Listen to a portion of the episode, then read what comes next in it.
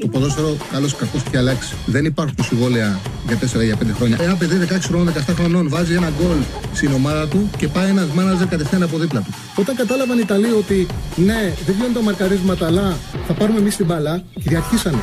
Το χέρι του βοηθού, το χέρι του το μόνο που μπορεί να κάνει να στηριχτεί και για να μην πέσει κάτω. Με το αριστερό και με το δεξί δεν το βάλει το χέρι. Το, το, το, χέρι του δεν θα συνεχίσει να κινείται. Το βάλει στο πισινό του. Α, μ' αγαπάτε, δηλαδή, Τσάρλι, μ' αγαπάτε. Εννοείται, εννοείται, εννοείται. Καλώς ήρθατε σε ένα ακόμα Charlie Ball. Οι αεκτές δεν ήταν καλοί. Ε, αποκλείστηκε από την Adverb και θεωρώ σε αντίθεση με τον Παναθηναϊκό σε κανένα διάστημα του παιχνιδιού δεν έδειξε ότι είναι κοντά στο να πάρει την πρόκριση.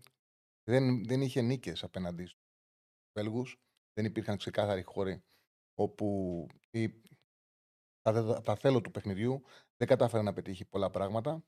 Εκτός από το ότι κράτησε εύκολα το 0 στο πρώτο ημίχρονο. Το πρώτο 45 λεπτό. Και αυτό ήταν κάτι σημαντικό ώστε να έχει πιθανότητες πρόκρισης. Το λέγαμε και χθες στην εκπομπή. Το λέγαμε από την προηγούμενη εβδομάδα στην εκπομπή. Ότι η ΑΕΚ πρέπει να χτίσει ένα παιχνίδι που πρώτα αμυντικά θα εξασφαλίσει το 0 και μετά από εκεί και πέρα θα ψάξει να βρει τρόπους για να ανοίξει την πολύ καλή, πολύ καλά οργανωμένη άμυνα των Βέλγων. Θυμάστε ότι επέμενα και σε φίλους ΣΑΕΚ που θεωρούσαν ότι έχοντας στο μυαλό τους την εικόνα του πρώτου παιχνιδιού, υποτίμησαν τους Βέλγους, υπερεκτίμησαν την δυνατότητα της ΣΑΕΚ και θεωρούσαν ότι είναι φαβορή η ελληνική ομάδα, η ομάδα τους. Έλεγα ότι η Adverb είναι πολύ δύσκολο αντίπαλος και είναι πρόβλημα όταν έχεις να παίξεις με έναν αντίπαλο ο οποίος του αρέσει να παίζει πίσω από την μπάλα, παίρνει αυτοεπίθεση μέσα από την καλή αμυντική του ε, λειτουργία γνωρίζει να κρατά το 0. Πέρσι με αυτό το όπλο πήρε το πρωτάθλημα και έχει την ικανότητα να είναι πολύ αποτελεσματικός στις λίγες αλλά καλές ευκαιρίες που δημιουργεί. σε έναν τέτοιο αντίπαλο είναι πρόβλημα σε μια σειρά αγώνων να του δώσει προβάδισμα από νωρίς. Το γκολ που έφαγε η ΑΕΚ στο Βέλγιο στο 18 λεπτό πήγε τη σειρά ακριβώς εκεί που την ήθελαν οι Βέλγοι. Που την ήθελε η Adverb. Είχαν κάτι από νωρίς να, να, να υποστηρίξουν να προσπαθήσουν να κρατήσουν σε αυτή τη σειρά αγώνων και το έκανε πραγματικά καλά. Η ΑΕΚ δεν βρήκε τρόπους ουσιαστικά για να δείξει ότι μπορεί να λυγίσει την άμυνα των, ε, των Βέλγων. Το πρώτο ημίχρονο, όπως είπα στο, στο ξεκίνημά μου, η ομάδα του Αλμέιδα κράτησε εύκολα το 0. Όμως συνολικά δεν μπόρεσε επιθετικά με την δική της κατοχή να βρει τρόπους να δημιουργήσει ευκαιρίες. Το δεύτερο ημίχρονο θα θαλάσσωσε και αμυντικά. Θα θαλάσσωσε αμυντικά. Δηλαδή, πριν δεχτεί τον γκολ, έχει φάει μια, μια φάση που όπως και τον γκολ αμήνθηκε ερασιτεχνικά και στην φάση που κάνει ο Μπαλικουίσα ε, την, κίνηση, την κίνηση από τα δεξιά και παίρνει την πάσα του Γιάνσεν και πάνω στο τρέξιμό του στα δεξιά φτάνει μέχρι τη γραμμή της περιοχής, ο ύψος μικρής περιοχής και τη γυρνάει την μπάλα παράλληλα και ε, πασάρει στο Μόγια και, στο Μόγια και αυτός σε κενό τέρμα δεν μπορεί να στείλει την μπάλα στα δίχτυα, δεν, δεν, δεν εκτελεί. Η άμυνα Τσάκα έμεινε άγαλμα. Φάνηκε σε αυτή τη φάση το τι θα επακολουθεί συνέχεια. Ήταν αγάλματα. Δέχτηκαν μέσα στην περιοχή τους μια διαγώνια πάσα, κίνηση μικρή περιοχή και πάσα στην μικρή περιοχή και δεν κουνήθηκε κανένας. Ε, ε, η συμπεριφορά της αμυντικής ετράδας και του ατοφυλακά ήταν σαν να μην είχαν αίσθηση στο τι αγώνα παίζουν. Και αυτό συνέβη και λίγο αργότερα στη φάση του γκολ που δέχεται η ΑΕΚ, που δέχεται γκολ σε ένα παιχνίδι με τεράστιο διακύβευμα από πλάγιο out. Η ΑΕΚ αντιμετώπισε καλά προβλήματα σε όλη τη διάρκεια του παιχνιδιού. Ουσιαστικά ήταν μια ομάδα καλά διαβασμένη η Βέλγη, η Adverb, όπου δεν της έδωσε το δικαίωμα μέσα από το δικό της pressing να που είναι το όπλο της να βγάλει φάσεις. Είχε μόνο η μεγάλη ευκαιρία του Πόνσε. Όταν έκλεψε την μπάλα, όταν ο Πόνσε πίεσε τον αντίπαλο στόπερ, έκλεψε την μπάλα από Πινέδα, του την πάσαρε και δεν μπόρεσε να βρει ο Πόνσε γωνία. Σούταρε πάνω στον τερματοφύλακα της ε, Adverb. Αυτή ήταν η ευκαιρία που είχε η ΑΕΚ στο πρώτο ημίχρονο. Γενικά η ΑΕΚ πραγματικά καλές ευκαιρίες όσο, όσο ε, ήταν το σκορ στο 0-0, δεν μπόρεσε να βρει, δεν μπόρεσε να βρει από δική τη δημιουργία. Είχε κάποιες ωραίες συνεργασίες του Τζούμπερ με τον Γκατσίνοβιτς, αλλά έμειναν μέχρι εκεί. Δεν υπήρξε ο τρίτος παίκτης ώστε να μπορέσει, γιατί ήταν μια οργανωμένη πολυπρόσωπη άμυνα αυτή που είχαν οι Βέλγοι. Δεν βρήκαν τον τρίτο παίκτη για να μπορέσουν να τελειώσουν μια καλή συνεργασία. Δεν, υπήρχαν, ε, δεν υπήρχε βοήθεια στο παιχνίδι επιθετικά ούτε από τους ε, ακραίους μπακ, ούτε του Χατζησαφή, ούτε από τον Ρότα, αλλά ούτε από τον Πόνσε. Θεωρώ ότι φάνηκε ξεκάθαρα ότι η απουσία του Γκαρσία, του Λιβάη,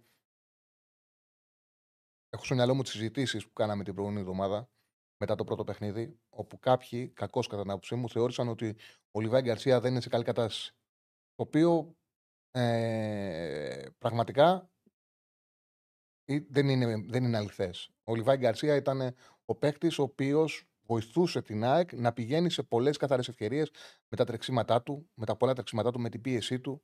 Το γεγονός ότι δίνει το δικαίωμα στους συμπαίκτες του με μια μεγάλη πάσα να τον ευρούνε και αυτή η μεγάλη πάσα πολύ εύκολα, χωρίς να χρειαστεί να ε, υπάρξουν πολλοί παίκτες να κάνουν συνεργασία, μπορεί να φέρει ευκαιρία. Το είναι δικό του.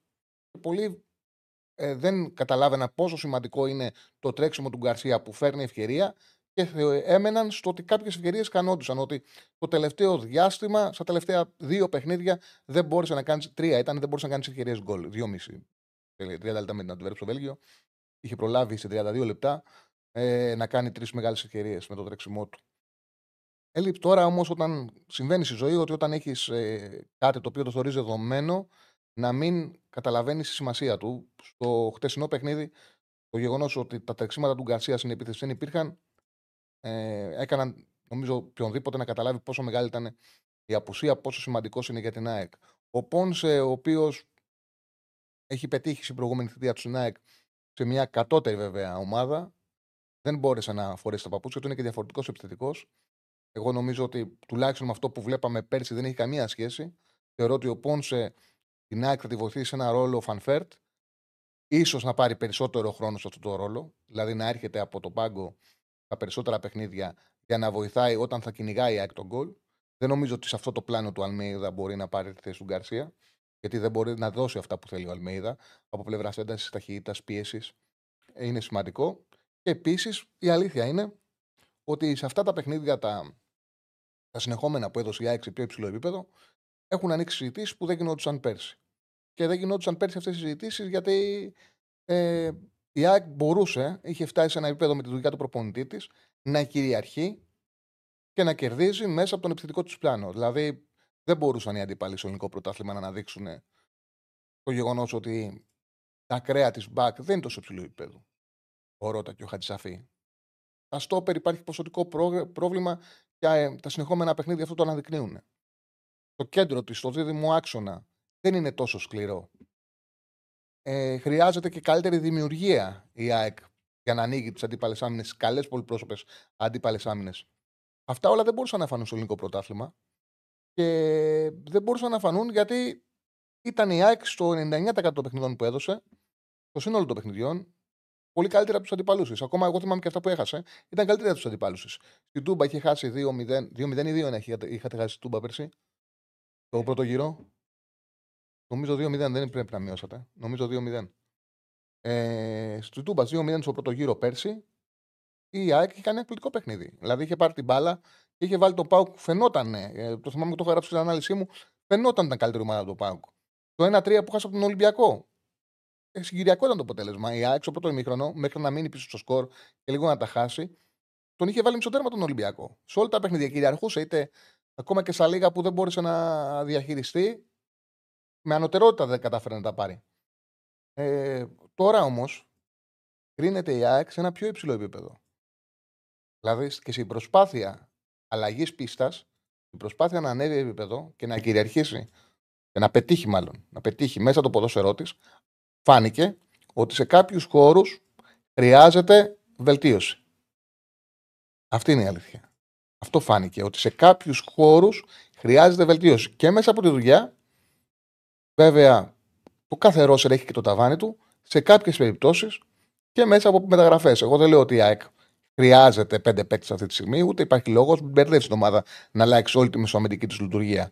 Όμως θα πρέπει να υπάρχει στο μυαλό και του προπονητικού επιτελείου και της διοίκησης ότι σιγά σιγά χρειάζεται να βάζουμε και κάτι καλύτερο όσον αφορά όλο το μεσοαμυντικό κομμάτι. Γιατί εγώ θεωρώ ότι από αυτό που έχουμε δει, ότι η ΑΕΚ στην προσπάθεια που κάνει να γίνει μια ομάδα, επειδή παίζει σε ψηλό επίπεδο έντασης και τρεξίματος, να γίνει μια ομάδα που θα μπορέσει αυτό να το αξιοποιήσει και να μπει σε ομίλου Champions League, χρειάζεται καλύτερο ματοφύλακα, μπορεί να βρει. Καλύτερο ματοφύλακα, καλύτερους ακραίους μπακ, οπωσδήποτε και ποσοτικά χρειάζεται ένα στόπερ και ποσοτικά.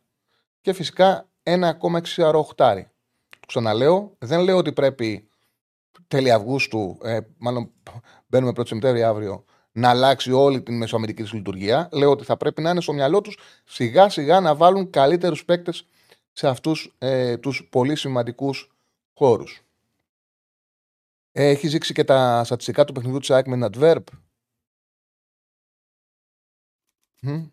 Να δούμε λίγο και τα στατιστικά του παιχνιδιού της ΑΕΚ με την Adverb. Τα βλέπετε. Οι Βέλγοι άφησαν την κατοχή της μπάλας στην ΑΕΚ όπως ε, συνηθίζουν. Δεν, έχουν, δεν είχαν κανένα πρόβλημα και αυτό τη δυσκόλεψε βέβαια την ΑΕΚ που πήρε 64% κατοχή μπάλας γιατί δεν ήταν εύκολο να κλέψει την μπάλα στη συχνότητα που ήθελε, στους χώρους που της αρέσει για να βγάλουν καθαρές και μεγάλες ευκαιρίες. Έλειπε και ο Λιβάη. Παρ' όλα αυτά, πέτυχε κάποια από τα δικά της πράγματα στο γήπεδο. Δεν ήταν αρκετά όμως ώστε να τη φέρουν να πλησιάσει η πρόκληση. Αντίθεση, ο Παναναναϊκό είχε μέχρι το 60 λεπτό το παιχνίδι του με την ε, Μπράγκα, είχε κερδισμένους ξεκάθαρους χώρους. Φαινόταν πιο κοντά στο να βρει τουλάχιστον σκόρ ισοφάρισης και να πάει στην, ε, στην παράταση. Αυτά για την ΑΕΚ. Σίγουρα θα συζητήσουμε πάρα πολύ μαζί σας για το παιχνίδι της ΑΕΚ. Σε πολύ λίγο που θα ανοίξουμε γραμμές. Να πούμε ότι η σημερινή μέρα είναι πάρα πολύ σημαντική. Να περάσει ο ΠΑΟΚ, να εξασφαλίσουμε με την πρόκληση του ΠΑΟΚ ότι θα έχουμε τέσσερις ομάδες στους ομίλους, που θεωρώ ότι θα γίνει. Πιστεύω ότι θα γίνει και με δύο νίκες. Να κάνει το ίδιο ο Ολυμπιακός, να τον έχουμε στο Europa League. Ο Ολυμπιακός σίγουρα θα είναι στο ομίλου, αλλά να τον έχουμε στο Europa League. Θα είναι υπέροχο να έχουμε τρεις ομάδες στο Europa League. Δεν πιστεύω ότι εδώ που έχουν τα πράγματα μπορεί να γίνει κάποιο λάθος και κάποια από τις δύο ομάδες σήμερα να μην, ε, να μην προχωρήσει. Ε, ο Ολυμπιακός, να δώσουμε έτσι και πιθανές εντεκάδες για Ολυμπιακό και ΠΑΟΚ, αυτές που είναι οι επικρατέστερες.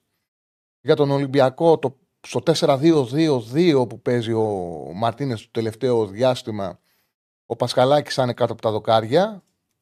Ε, ο Ροντινέη τώρα θα σα δείξουμε και την κάρτα. Ο Ροντινέη θα είναι στα μια πλευρά δεξιά. Ο Βρουσάης στην αριστερή πλευρά. Ο Ρέτσος με το Φρέιρε στο κεντρικό αμυντικό δίδυμο. Ο Έσε με τον Καμαρά που κάνει πολύ καλό παιχνίδι. Και να το ξαναδούμε στην Ευρώπη ο Αργεντίνος στον άξονα. Θα πάει ο Φορτούνης με τον Μπιέλ λίγο πιο εσωτερικά δεξιά και αριστερά. Στη θέση του Μπιέλ διεκδικεί θέση και ο Σκάρπα. Μέχρι τώρα σε αυτό το ρόλο έχει ανταποκριθεί καλύτερα ο Μπιέλ. Τα ρεπορτάζ δίνουν προβάδισμα στον Μπιέλ. Και από εκεί και πέρα ο Μασούρας θα κινηθεί πίσω από τον ε, Ελκαμπή. Λοιπόν, ε, τιμωρημένος είναι ο Κίνη. Ο Ιμπόρα είναι τραυματίας. Θεωρώ βέβαια ότι ε, στη διάρκεια, ο, έτσι όπως έχει δείξει ο ΕΣ, ότι αυτός πρέπει να γίνει το βασικό εξάρι του Ολυμπιακού, ανεξάρτητα αν ο Ισπανός είναι καλά ή όχι, ταιριάζει περισσότερο σε αυτό που θέλει να παίξει ο Μαρτίνεθ. Έτσι τουλάχιστον με εκτιμώ εγώ, έτσι φάνηκε η ένταση, η επιθετικότητα στο μαρκάρισμα που έχει ο Αργεντινός ε, αμυντικός ΚΑΦ Λοιπόν, για τον ΠΑΟΚ με την Χάρτς, λοιπόν, να πούμε ότι έχει εξέτησε τιμωρία του ο Μπάμπα. 4-2-3-1 αναμένεται να παίξει ο Λουτσέσκου.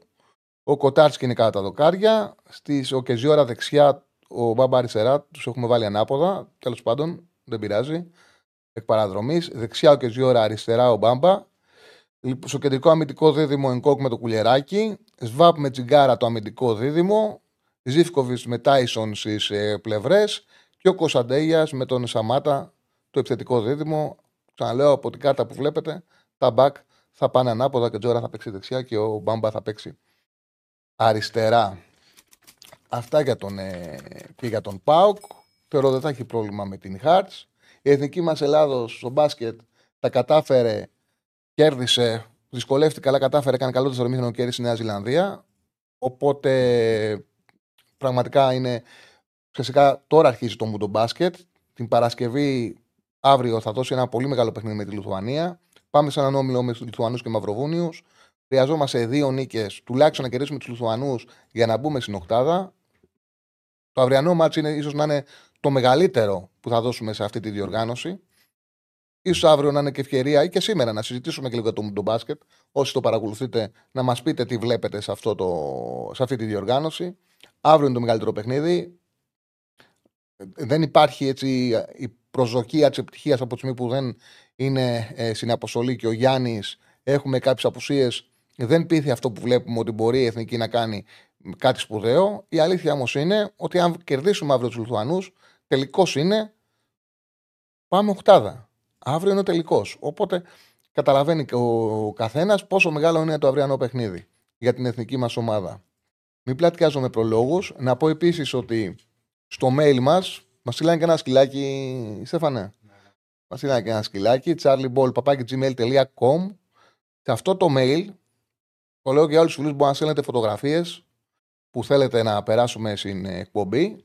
Με ζωάκια τα περνάμε σίγουρα, να το ξέρετε αυτό. Ε, θα μας άρεσε και ειδικά το, και το Σαββατοκύριακο. Κουκλί. Το φιλό Ανέστη.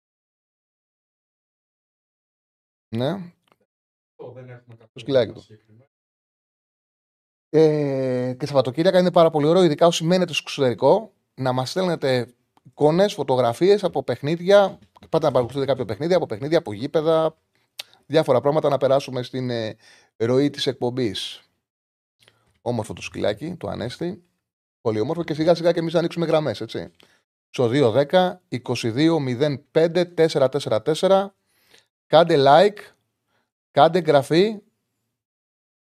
Ε, όλα αυτά. Τι like, εγγραφές, τι άλλο πρέπει να κάνουν. Κουδουνάκι να πατάτε. Αυτά. Ανοίγουμε γραμμές. Είμαστε μαζί με την P365 210 22 05 444 το τηλεφωνικό μας κέντρο. Βάζω τα ακουστικά μου. Μου λέει Στέφανε όταν έχουμε την πρώτη γραμμή. Έχουμε; Έχουμε. Πάμε στο πρώτο. Χαίρετε. Καλησπέρα, Τσάντλι. Καλησπέρα, φίλε μου. Ο Άγγελος είμαι από τα Γιάννενα. Γεια σου, Άγγελε. Αν με θυμάσαι, βέβαια τώρα δεν είμαι στα Γιάννενα. Απλά σε... στο για να με καταλάβεις. Πώ δεν σε θυμάμαι, πώ δεν σε θυμάμαι. Ωραία. Είμαι, είμαι στη Σουηδία τώρα. Ε, το καλοκαίρι μου Ελλάδα. Αχα, μάλιστα. Σε ποια πολύ; Στο Χόλμ. Στο Χόλμ. Πολύ ωραία. Ε, Εντάξει, δεν σε πήρα την προηγούμενη εβδομάδα να πούμε για τον Παζιάννα, γιατί δεν, ήταν, δεν είχε και πολλά το μάτς. Πήρα σήμερα να κάνω ένα σχόλιο για την ΑΕΚ. Για το χθεσινό μάτς της ΑΕΚ. Έχω ένα φίλο, συγγνώμη, αλλά. Ναι. Έχω ένα φίλο που τραγουδάει στο Χόλμη. Τραγουδάει σε Ελληνάδικα στο Χόλμη ένα φίλο. Πηγαίνει σε κανένα Ελληνάδικο; Τραγουδάει, τι μπουζούκια, τέτοια φάση. Ναι, ναι, σε ένα Ελληνάδικο. Έχω ένα πολύ φίλο, ένα μαθητή μου. Και μάλιστα μια φορά τον έλεπα στο Instagram και σκεφτόμουν, λέω, ρε το λέω, να έχω, να, θα, θα ήθελα να έχω χρόνο και ενώ να έχω λεφτά να του κάνω μια έκπληξη, να σκάσω όταν θα είναι να, τραγου... όταν θα είναι να τραγουδάει, να είμαι, στο... να είμαι μπροστά και να με δει. Ο Τζιάρος, τέλος πάντων, ο Γιάννης. Καλά να είναι. Ωραία. Θα το, θα το ψάξω. Ναι, ναι. Έλα, συνέχισε. Λοιπόν, καταρχήν ένα σχόλιο το πρώτο που θέλω να κάνω. Δεν ξέρω αν το παρατήρησε και εσύ, αν το ανέφερες. Μου φάνηκε ότι ο αγωνιστικός χώρος στην Αγία Σοφιά χθες δεν ήταν πολύ καλός. Ισχύει. Δεν έπαιξα, αλλά δεν νομίζω ότι επηρέασε την ΑΕΚ. Δηλαδή δεν νομίζω ότι όταν τόσο μεγάλο το πρόβλημα που επηρέασε τους παίκτες. Μου φάνηκε τέλος πάντων το χορτάρι ήταν ε, ξηρό, η μπάλα έκανε πολλά γκέλ στις πάσες. Δεν τζούλαγε δηλαδή και με την ευκολία όπως συνήθως. Ε, πρώτο σχόλιο αυτό. Δεύτερο. Ε, εγώ δεν είμαι ΑΕΚ, ούτε έχω καμιά συμπάθεια στην ομάδα της ΑΕΚ. Βέβαια, πέρυσι η αλήθεια είναι ότι την απολαύσαμε. Είχε λιμνάζοντα, ο Στέφανος στο γήπεδο μου λέει, είχε λιμνάζοντα νερά σε κάποια σημεία από ό,τι συμφωνείς με το φίλο; Συμφωνεί. Με βρίζει ο Ραπτόπουλος, λέει ένα φίλο, δεν νομίζω. Γιατί μια φορά που είχα μιλήσει, μια χαρά μιλήσαμε. Γιατί να με βρίζει ο Ραπτόπουλος. Δεν το πιστεύω. Πιστεύω ότι μπορεί να αλήθεια. Δεν... Μια φορά κιόλας τον είχα ακούσει και πει καλά λόγια για μένα. Τώρα, άμα του έκανα κάτι, δεν μπορείς να το θέλω. Έλα, φίλο μου. Ε, η αλήθεια, έλεγα λοιπόν ότι η αλήθεια είναι ότι την ΑΕΚ πέρυσι την απολαύσαμε. Έπαιζε ωραίο ποδόσφαιρο. Επιθετικό, με πρέσιν ψηλά, όπως ομάδες τις οποίες βλέπουμε τέλος πάντων από το εξωτερικό. Ε, προσαρμοσμένο τέλος πάντων στην ελληνική πραγματικότητα. Το έκανε και η ΑΕΚ στη Super League και μας άρεσε. Και, και εμάς που δεν είμαστε ΑΕΚ. Βέβαια, και οι ομάδες οι οποίες το κάνουν αυτό στο εξωτερικό, όπως η Liverpool ή η City, ας πούμε, εγώ θυμάμαι τη Liverpool. Όταν ήρθε ο Κλοπ, είχε μια τέτοια λογική στην αρχή, όσα φάμε και όσα βάλουμε, επίθεση, pressing ψηλά. Σοβαρή όμως ανταγωνιστική ομάδα για να πάρει τίτλους έγινε, δεν ξέρω αν μας συμφωνεί, όταν έσκασε τα λεφτά και πήρε τον Φαν Ντάικ. 100%. Άλισον τον Φαν Ντάικ. Πήρε ένα τερματοφύλακα και ένα. Τα έχω γράψει Μπράβο, αυτά, έχεις απόλυτο δίκιο. Τερματοφύλακα και στόπερ. Ε, βέβαια. Τότε, Τότε ανέβηκε επίπεδο και έγινε όντως ανταγωνιστική με τις μεγάλες ομάδες. και πήρε και τίτλους. Και βάζεις καλό παράδειγμα, γιατί το ποδόσφαιρο είναι αναλογικό. Ξαναλέω. Και προσφέρεται για συγκρίσεις. Α φαίνονται παράλογες. Ε, προσπαθεί η ΑΕΚ να παίξει ένα ποδόσφαιρο που μοιάζει με αυτό του Λίβερπουλ, να το παίξει σε ένα πιο χαμηλό επίπεδο. Και γι' αυτό το λόγο, αυτό το ποδόσφαιρο φαίνεται ότι έχει αδυναμίες και είναι πιο εύκολο να φανούν γιατί θέλει την άμυνα ψηλά, θέλει ρίσκο στις μεσοαμυντικές θέσεις. Και η ΑΕΚ φωνάζει να κάνουμε και το Πολ τώρα που κάνουμε και τη συζήτηση, Στέφανε. Να κάνουμε και ένα απόφυγο. Θέλουμε και τη γνώμη σας. Πού πιστεύετε ότι έχει ανάγκη για μεταγραφή η ΑΕΚ; Στο τέρμα, στα άκρα της άμυνας, δεξί, αριστερό μπακ, κεντρικό αμυντικό ή εξάρι; να... Ε, βάλε, βάλε, βάλε, βάλε μπακ το ακραία μπακ. Βάλε τέρμα, τέρμα στόπερ, ακραίο μπακ και εξάρι. Μπορούμε; OK, okay, θα το κάνουμε έτσι. Τέρμα, ακραία μπακ, στόπερ, εξάρι. Ε, ε, συνέχισε, φίλε, συγγνώμη που σε έκοψα. Ε, ωραία, ναι, δεν πειράζει. Ε, ακόμα και η City με τον Guardiola, αν θυμάσαι τα πρώτα του χρόνια, ε, στόπερ έπαιρνε κάθε καλοκαίρι. Προσπαθούσε να βρει αυτός το στόπερ που θα του ταιριάξει και θα του λύσει τα προβλήματα. Ακόμα μέχρι... παίρνει, συνέχεια παίρνει ο Guardiola. Μέχρι που βρήκε τον Ρούμπεν Δίας που, ήταν, που την ανέβασε επίπεδο την άμυνα της City και ακόμα παίρνει, είδαμε πήρε τον Gvardiol. Δηλαδή, ωραίο είναι αυτό το ποδόσφαιρο. Είναι πολύ ωραίο να το βλέπουν και να το βλέπουν και οι φίλαθλοι. Αρέσει προφανώς και στους προπονητές όταν το, βλέπουν, όταν το σκέφτονται και το βλέπουν να μετουσιώνεται και στο γήπεδο. Αλλά έχει αυτές τις φοβερές αδυναμίες. Βάζεις την αντίπαλη ομάδα στο, στο μισό της, την πιέζεις, θα βάλεις γκολ. Αλλά έχει τρομερές αδυναμίες όταν ο αντίπαλος καταφέρει με κάποιο τρόπο να περάσει, να, μεταβά, να μεταβεί δηλαδή με την μπάλα στο δικό σου μισό. Είτε θα γίνει κατά λάθος από μια κλωτσιά, στραβοκλωτσιά, είτε από μια ωραία αντεπίθεση. Εκεί θα βρει τεράστιους χώρους. Και θα έχει πλεονέκτημα. Γι' αυτό σημαντικότερο, σημαντικότερο κομμάτι του puzzle, κατά τη γνώμη μου, είναι ένας στόπερ, ένας αμυντικός δηλαδή, ο οποίος πρέπει να είναι το πάνω ράφι. Πρέπει να είναι καλύτερος από τους αντιπάλους του δηλαδή.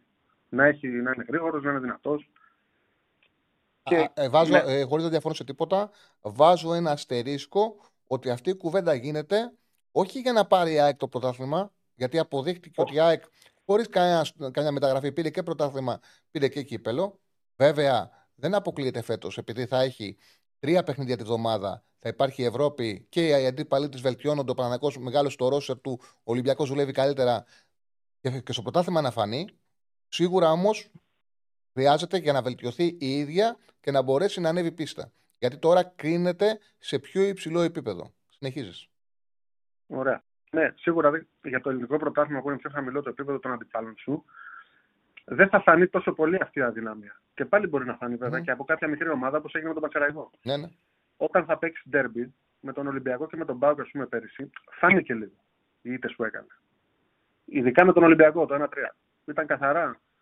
Δηλαδή τον Ολυμπιακό τον είχε κλείσει. Το 1-3 είναι λίγο περίεργο σκορ για το μάτς, αλλά τα τρία γκολ που έφαγε με τον ίδιο τρόπο τα πήγε. Βγήκε στην κόντρα Ολυμπιακός, χτύπησε στο κέντρο του άμυνα που, δεν, που η αμυντική αντίδραση ήταν πάρα πολύ κακή. Τέλος πάντων. Αλλά αφού πέρασε η πρώτη χρονιά, ο Αλμέιδα ε, με πολύ σωστή φιλοσοφία ποδοσφαιρική, επομένω με βρίσκει απόλυτα σύμφωνο, έφτιαξε μια ομάδα η οποία έπαιζε ένα πολύ ωραίο ποδόσφαιρο επιθετικά. Θεωρώ ότι το επόμενο step που έπρεπε να κάνει αυτό το καλοκαίρι. Δηλαδή, μια δουλειά είχε. Και όχι μόνο, δεν λέω μόνο για τον προπονητή, και για όλη τη διοίκηση. Μια δουλειά είχαν αυτό το καλοκαίρι. Να ψάξουν να βρούνε ένα φοβερό στόπερ σαν αυτά που έχουν έρθει στην Ελλάδα. Ένα στόπερ δηλαδή στυλ Σεμέδο, στυλ Ίγκασον, τέτοιο επίπεδο. Ακόμα και καλύτερο αν είναι αλλά εγώ τον είδα να παίρνει δεκάρι και σέντερφορ. Τον Πιζάρο και τον Μπόνσε. Δεν λέω ότι είναι κακοί παίχτε, πολύ καλοί παίχτε είναι. Απλώς μου φάνηκε λίγο περιττή. Δεν χρειαζόντουσαν τόσο πολύ. Δεν ξέρω να συμφωνεί. Εγώ δεν λέω ότι είναι περιττή, γιατί η φετινή χρονιά θα είναι μεγαλύτερο, μεγαλύτερη. Ο ίδιος, ναι, μεγαλώνει το δεύτερο. Ναι, ο, ο ίδιος θεωρεί ότι πρέπει να υπάρχει πληρότητα μεσοεπιθετικά. Όμως δεν γίνεται να αγνοείς ότι χρειάζεσαι και πληρότητα μεσοαμυντικά. Δεν γίνεται να μην βλέπεις ότι στο υψηλό επίπεδο προπονητές όπως ο Γκουαρδιόλα, όπως πολύ σωστά είπες, συνέχεια κοιτάνε πρώτα να πάρουν αμυντικούς και μετά να καλύψουν τις υπόλοιπες θέσεις. Να μην βλέπεις ότι το ποδόσφαιρό σου είναι δύσκολο και εκθέτει τους μεσοαμυντικούς, οπότε πρέπει να τους προστατεύεις και πώς τους προστατεύεις, φέρνοντας όσο γίνεται μεγαλύτερη ποιότητα στην ομάδα σου. Συμφωνώ 100% ότι βλέπω ότι η ΑΕΚ έχει παραμελήσει τις μεσοαμυντικές θέσεις και αυτό αρχίζει να φαίνεται στο επίπεδο που δοκιμάζεται και θα είναι και πολύ πιο δύσκολο φέτο στο ελληνικό πρωτάθλημα, γιατί το επαναλαμβάνω, είναι άλλο πράγμα να έρχεται να τελειώνει το παιχνίδι του πρωταθλήματος, να έχεις Δευτέρα ρεπό και Τρίτη να ετοιμάζεις το παιχνίδι της Κυριακής. Και είναι τελείως διαφορετικό να τελειώνει το παιχνίδι του πρωταθλήματος, να μην έχεις περιθώριο για ρεπό, να ετοιμάζεσαι για το παιχνίδι της Πέμπτης και μετά να ξαναπέζεις Κυριακή και να κάνεις αυτό το κύκλο. Είναι πολύ πιο μεγάλη ταλαιπωρία. Είναι πάρα πολύ δύσκολη διαχείριση. Οπότε χρειάζεται να μεγαλώσεις το ρόσερ σου, χρειάζεται ανάσες. Έτσι όπως είναι το Ρώσο εγώ βλέπω και ποσοτικά και ποιοτικά μεσοαμυντικά δεν βγαίνει η χρονιά και θα έχει πρόβλημα και εγχώρια. Παρότι πέρσι δεν φάνηκε. Φέτος είναι διαφορετικές συνθήκες. Ωραία. Ένα τελευταίο που θέλω να πω ε, είναι ότι, OK, okay, ε, εκτός από το, τα στόπερ, ε, η ΑΕΚ, η αλήθεια είναι ότι θα πρέπει να έχει κοιτάξει και λίγο στα πλάγια μπακ να ανεβάσει λίγο την ποιότητα. Γιατί επίσης έτσι όπως παίζει τα χρειάζεται τα πλάγια μπακ, ανεβαίνουν πάρα πολύ στην επίθεση, βοηθάνε και είναι σε τρομερό φορμάρισμα ο Ρότα και δεν πολύ φαίνεται στα δεξιά αυτό, γιατί και πέρυσι έπαιζε καλά ο Ρότα. Αλλά ίσως και εκεί χρειάζεται λίγο ποιοτική Φορμάρισμα, φορμάρισμα ή δεν φορμάρισμα είναι ο Ρότα; Φορμάρισμα, ήταν φορμαρισμένος πολύ πέρσι. Α, πέρσι, πέρσι, γιατί τώρα δεν έχει μπει ναι. καλά. Πέρσι, πέρσι, πέρσι. Ναι, ναι. Για την περσινή χρονιά. Εχθές δηλαδή, και τα δύο μπακ δεν ήταν καλά. Όχι, ε, γενικά φέτος φαίνεται λίγο ότι τα μπακ της δεν έχουν, επειδή ε, παίρνουν πολλές φορές την μπάλα, ανεβαίνουν πάρα πολύ στην επίθεση, δεν αρκεί απλά ε, να βγάλει μια σέντρα. Το πρώτο κάνουν όλα τα μπακ. Χρειάζεται περισσότερο συνδυαστικό ποδόσφαιρο και ποιότητα. Είναι ο Ροντινέ, δηλαδή ένα τέτοιο στην μπακ, τέτοιας ποιότητας. Θα βοηθούσε ναι, τώρα βέβαια εύκολα τα λέμε, δεν μπορείς να βρίσκεις παντού παιχταράδε όλες τις θέσεις, δεν είναι τόσο εύκολο. Αλλά θα βοηθούσε. Και στο τέρμα βέβαια.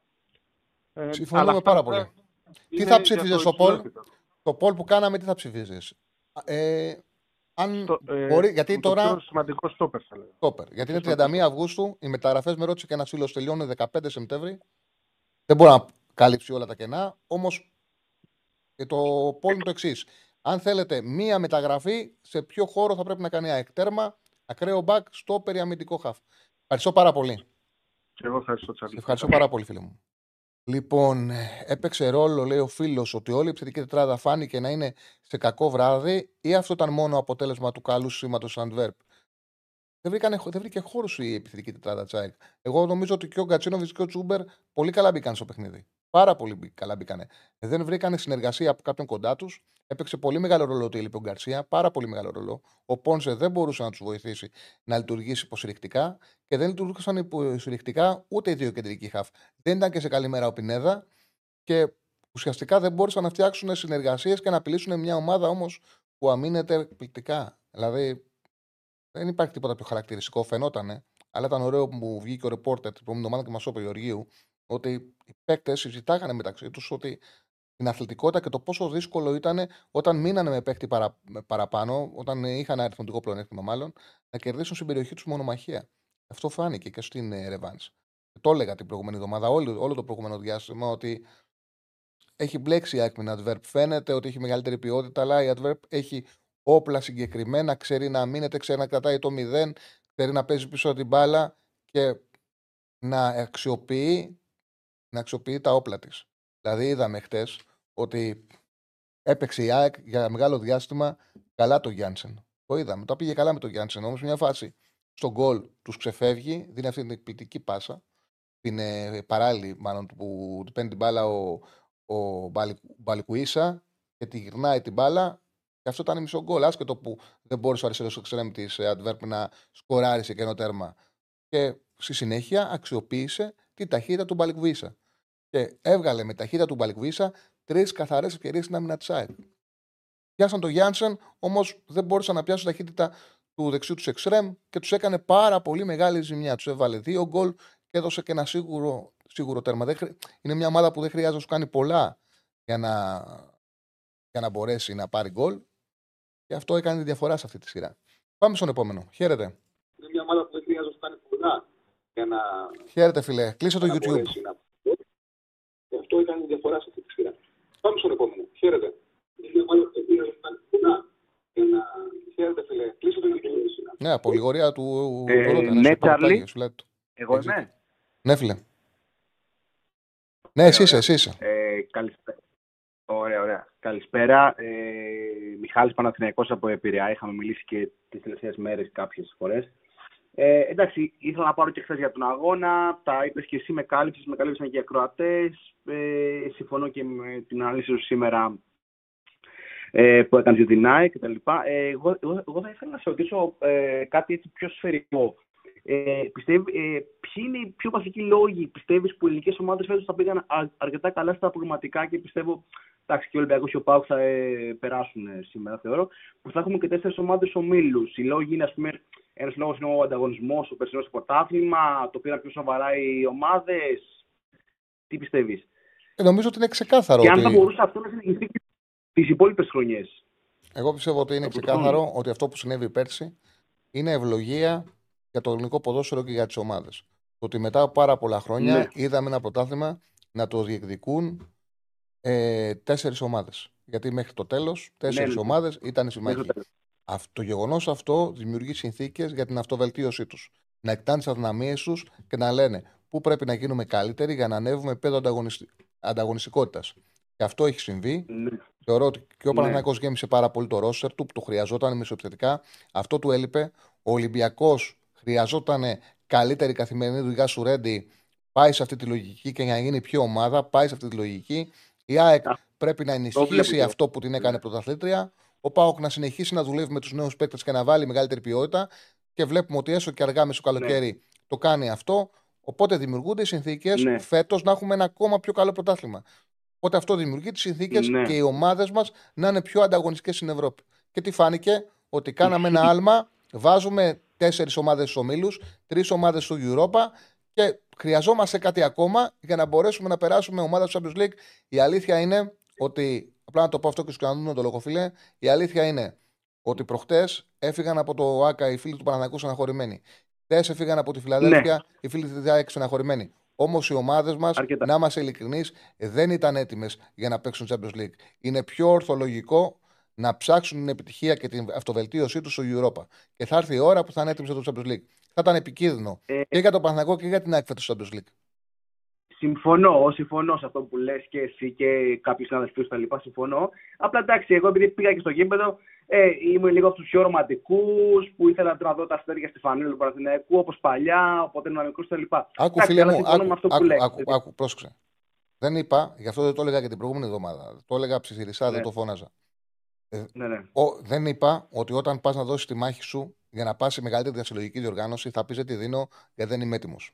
Γιατί δεν ξέρεις πότε θα έχεις αυτή την ευκαιρία. ναι. Είσαι υποχρεωμένος να τη δώσεις.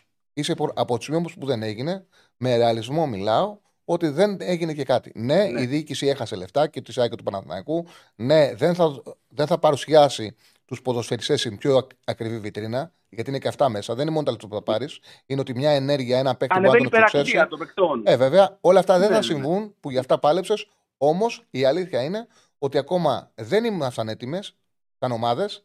Δεν ήταν έτοιμες οι Ναι. ομάδες. Χρειάζεται χρόνος. Έτσι κι αλλιώς στο Europa μια χαρά είναι. Καλά, σίγουρα, ναι. Και κάτι τελευταίο, έτσι, για να μην κρατάω και για να, μην, να μιλήσουν και οι υπόλοιποι για την ΑΕΚ κτλ. Πιστεύεις ότι θα υπάρξει από φέτος ή του χρόνου κτλ. μια παντοκρατορία στο ελληνικό πρωτάθλημα του Ολυμπιακού ή του Παρθενικού ή της ΑΕΚ, όπως είχαμε παλιά του Ολυμπιακού επί Μαρινάκη και επί Κόκαλη. Πιστεύεις θα ξανασυμβεί κάτι τέτοιο στα επόμενα κοντινά χρόνια ή όχι, αυτό έχει περάσει. Από, αν από τη στιγμή εξαιρεθεί. που το διεκδικούν τέσσερις στο πρωτάθλημα δεν φαίνεται κάτι τέτοιο αυτή τη στιγμή. Δεν φαίνεται κάτι τέτοιο. Δηλαδή, Δεν το- φαίνεται κάτι τέτοιο. ο, όχι. Όχι. ο Ολυμπιακός να ε, ε, γίνει, να υπερισχιάσει όλους τους άλλους, ας πούμε, και να ανέβει πιο πάνω και όχι. Ε, δεν μπορώ να το ξέρω δεν αυτό, αλλά βλέπω. αυτή τη στιγμή φαίνεται ότι ο ανταγωνισμός είναι υψηλός και για τους τέσσερις. Δηλαδή Μμ, Και για να το Ναι. πετύχει κάποιος αυτό, θα πρέπει να γίνει πραγματικά πολύ καλή Ναι. ομάδα. Δηλαδή, μακάρι να συμβεί κάτι τέτοιο, οποιοδήποτε από τους τέσσερις να το πετύχει αυτό, γιατί αυτό θα σημαίνει, Ναι. όχι ότι δεν θα χαθεί ο ανταγωνισμός, Ναι. θα σημαίνει όμως θα φτάσει πολύ ψηλά το επίπεδο του. Αυτό εννοώ. Ότι θα ανεβάσει πολύ το ψη- Πολύ- ψηλά το Α, επίπεδο του. κατα- Αυτό εννοώ. Κατάλαβα. Σαν κλαμπ, ναι, ναι, ναι, κατάλαβα. Ε. κατάλαβα. Ωραία. Ε, έγινε. Ευχαριστώ, ευχαριστώ Τσάρλι. Να είσαι Ευχαριστώ. καλά. Να είσαι καλά. Αν και το σκέφτομαι, η αλήθεια είναι ότι αυτό το άθλημα το ποδόσφαιρο έχει μια ικανότητα, μια ιδιαιτερότητα μάλλον, να θρέφεται από τον ανταγωνισμό. Δηλαδή, πρόσεχε, μπορεί να δείτε, να δείτε, να δείτε το άθλημα σε πολύ ψηλό επίπεδο. Να βλέπουμε το άθλημα σε πολύ ψηλό επίπεδο. Αν όμως δεν υπάρχει ανταγωνισμός και ο πρώτος είναι ξεκάθαρο ποιος θα είναι, καταντά βαρετό. Μπορεί να το βλέπεις σε πιο χαμηλό επίπεδο. Αν όμως υπάρχει ανταγωνισμός και έχεις αγωνία για το ποιος θα κυριαρχήσει, αυτό σε κρατάει αν το παρακολουθήσεις. Είναι ένα άθλημα που θέλει αυτόν τον ανταγωνισμό και για, που για χρόνια δεν είχαμε. Ήταν πάρα πολύ ωραίο που το αποκτήσαμε ε, πέρσι και δεν φαίνεται αυτό τουλάχιστον άμεσα ότι θα αλλάξει. σα ίσα θεωρώ ότι το φετινό πρωτάθλημα θα είναι ακόμα πιο δυνατό από τη πλευράς ότι θα δούμε και πιο ωραίο ποδόσφαιρο. Έχουν βελτιωθεί οι ομάδες. Και αυτό το είδαμε το τελευταίο διάστημα. Όσο και να γκρινιάζουμε και να συζητάμε το τι έλειπε για να πάνε ένα επίπεδο πιο πάνω. Πάμε στον επόμενο. Χαίρετε. Χαίρετε. Ναι. Έλα, Χιλέα. Γεια σου, Τσάρλι μου. Τι κάνεις; Παραδέχτηκες που σε κατάλαβα κατευθείαν; Πώς; Παραδέχτηκες που σε κατάλαβα κατευθείαν; Αν δεν με καταλαβαίνουν οι φίλοι μου, τότε ποιος θα με καταλάβει. Λοιπόν, Για πες. ε, ε, τώρα ήθελα, ήθελα να σου πω διάφορα.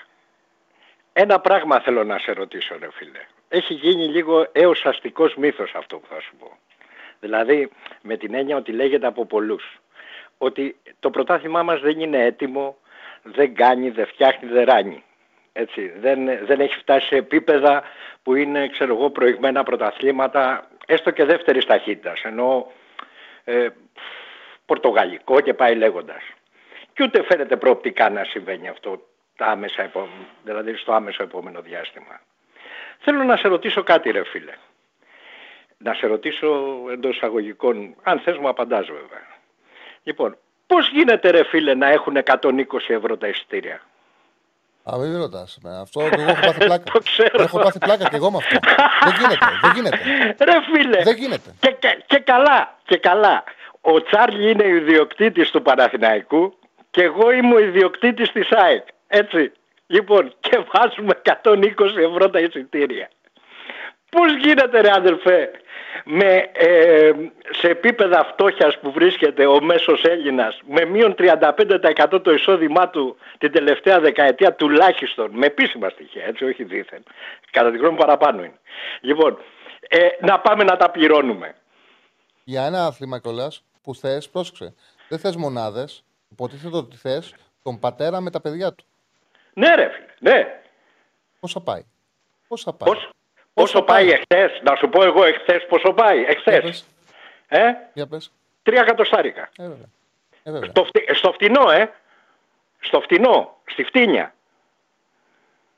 Είναι δυνατόν; Όχι, είναι σωστό θέμα, πρέπει να μπει. Δεν γίνεται να μπει. Όχι, τι είναι θέμα; Ε, Μεγάλο εσύ θέμα. επειδή παρακολουθείς το ευρωπαϊκό ποδόσφαιρο, εσύ επειδή παρακολουθείς το ευρωπαϊκό ποδόσφαιρο, λοιπόν, θα σου πω μόνο ένα πράγμα. Και επειδή πλέον τα πράγματα με το ίντερνετ, με αυτά δεν ζούμε στη δεκαετία του 80 και του 70, έτσι.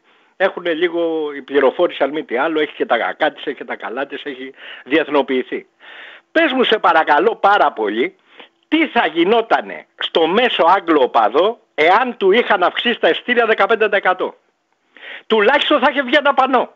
Χαμός θα γινόταν.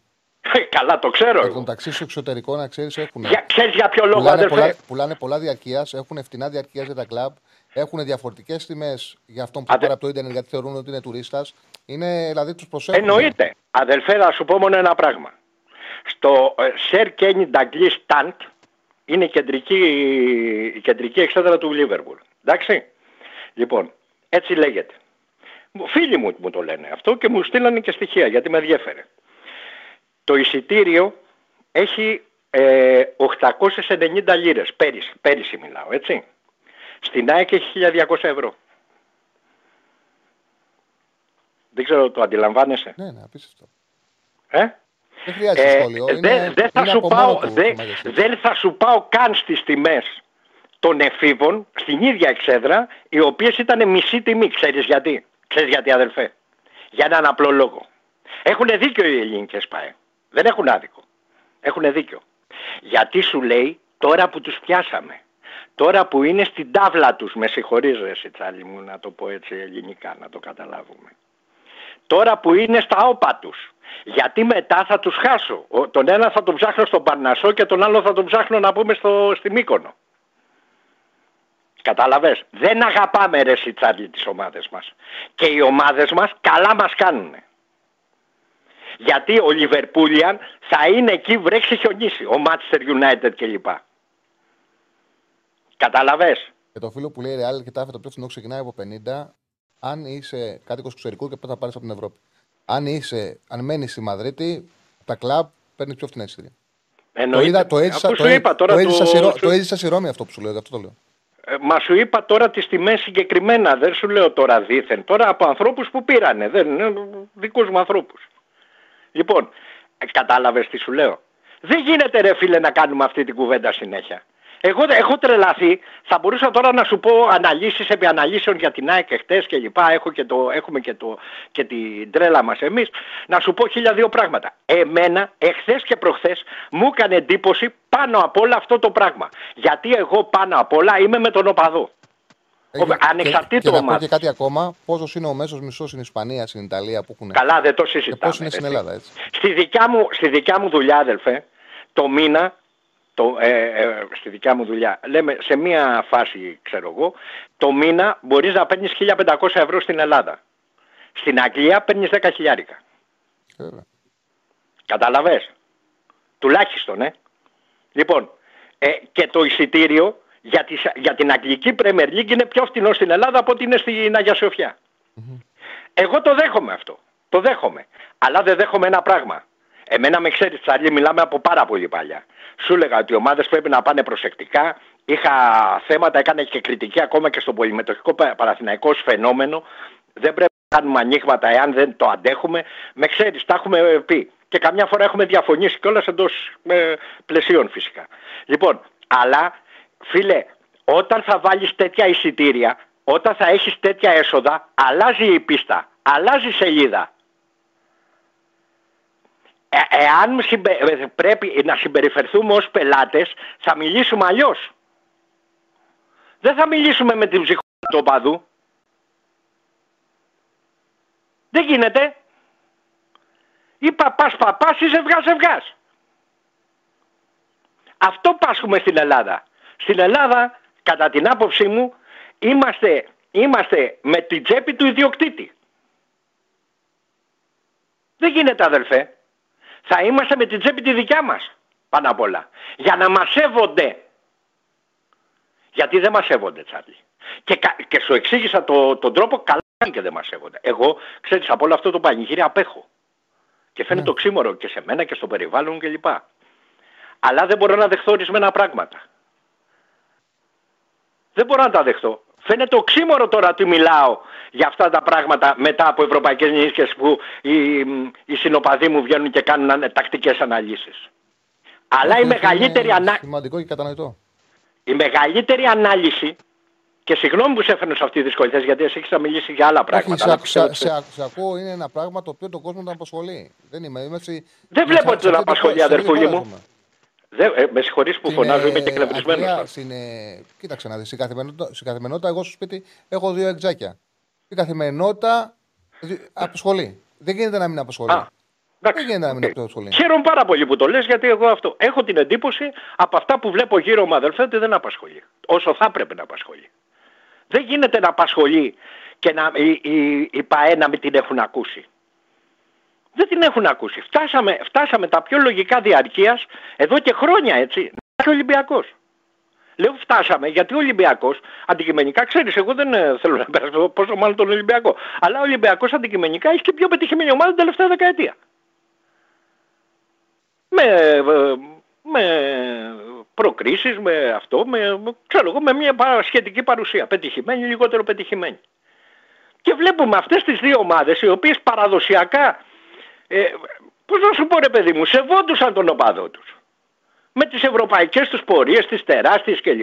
Και βλέπω φέτος ένα φαινόμενο, τι να σου πω ρε αδελφέ. Απλά Τι- το, το ίδιο πρόβλημα υπάρχει και στο Παναθηναϊκό. Δεν είναι μόνο στην ΑΕΚ. Μα Το στο ίδιο πρόβλημα Παναθηναϊκό υπάρχει σου και στο λέω, Παναθηναϊκό. μα στο Παναθηναϊκό, για το Παναθηναϊκό σου μιλάω τώρα. OK, OK, OK. Και για την ΑΕΚ. Ναι, ναι. Για ε, την ΑΕΚ είναι από πέρυσι. Μμμ. Και πες καινούριο γήπεδο κλπ. Ναι ρε φίλε, νησάφι όμως. Νησάφι. Αυτή τη στιγμή δεν, μπορούμε να, δεν μπορεί κάποιος να βρει εισιτήριο ας πούμε στην ΑΕΚ για να πάει ξέρω εγώ να δει το γήπεδο. Αλλά τέλος πάντων εντάξει, γιατί κλείσανε το γήπεδο με διαρκεία. Πράγμα που φα- φανερώνει και κάποια δεύτερη σκέψη από πίσω. Δεν είναι τόσο απλό. Δεν δίνουμε στον κόσμο διαρκεία για να μπαίνει μέσα όποιος θέλει. Όχι, δεν είναι έτσι. Γιατί κάνοντας αυτή την, ε, την πολιτική, κάνοντας αυτή την πολιτική, κλείνει όλο το γήπεδο. Και μετά ανεβαίνουν οι τιμές. Γιατί είναι δισεύρετο το απλό εισιτήριο. Κατανοητό. Είναι ναι. στοχευμένο αυτό, δεν είναι δίθεν. Και καλά αυτό, καλό αυτό, σου ξαναλέω, εμπορική πολιτική είναι. Ο καθένας ιδιοκτήτης ή έμπορος κάνει ό,τι νομίζει για, τη, για την επιχείρησή του το καλύτερο. Εντάξει, το δέχομαι. Εσύ ρε αδελφέ, σαν καταναλωτής και πελάτης, τι κάνεις ρε αδελφέ; Αχιλέα μου, σε ευχαριστώ πολύ. Είναι κατανοητά όσα είπες και χρήσιμα. Να πολύ σε- χρήσιμα. Να, να είσαι καλά, Τσάρι μου. Να είσαι καλά, να είσαι καλά, φίλε.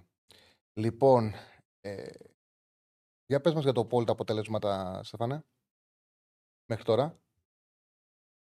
Ε, τερματοφύλακας ε, έχει ψηφίσει το 16%, στο όπερ 49%, ακραία μπακ 28%, ε, εξάρι 7%. Αυτά είναι σε σύνολο χιλίων ψηφοφόρων.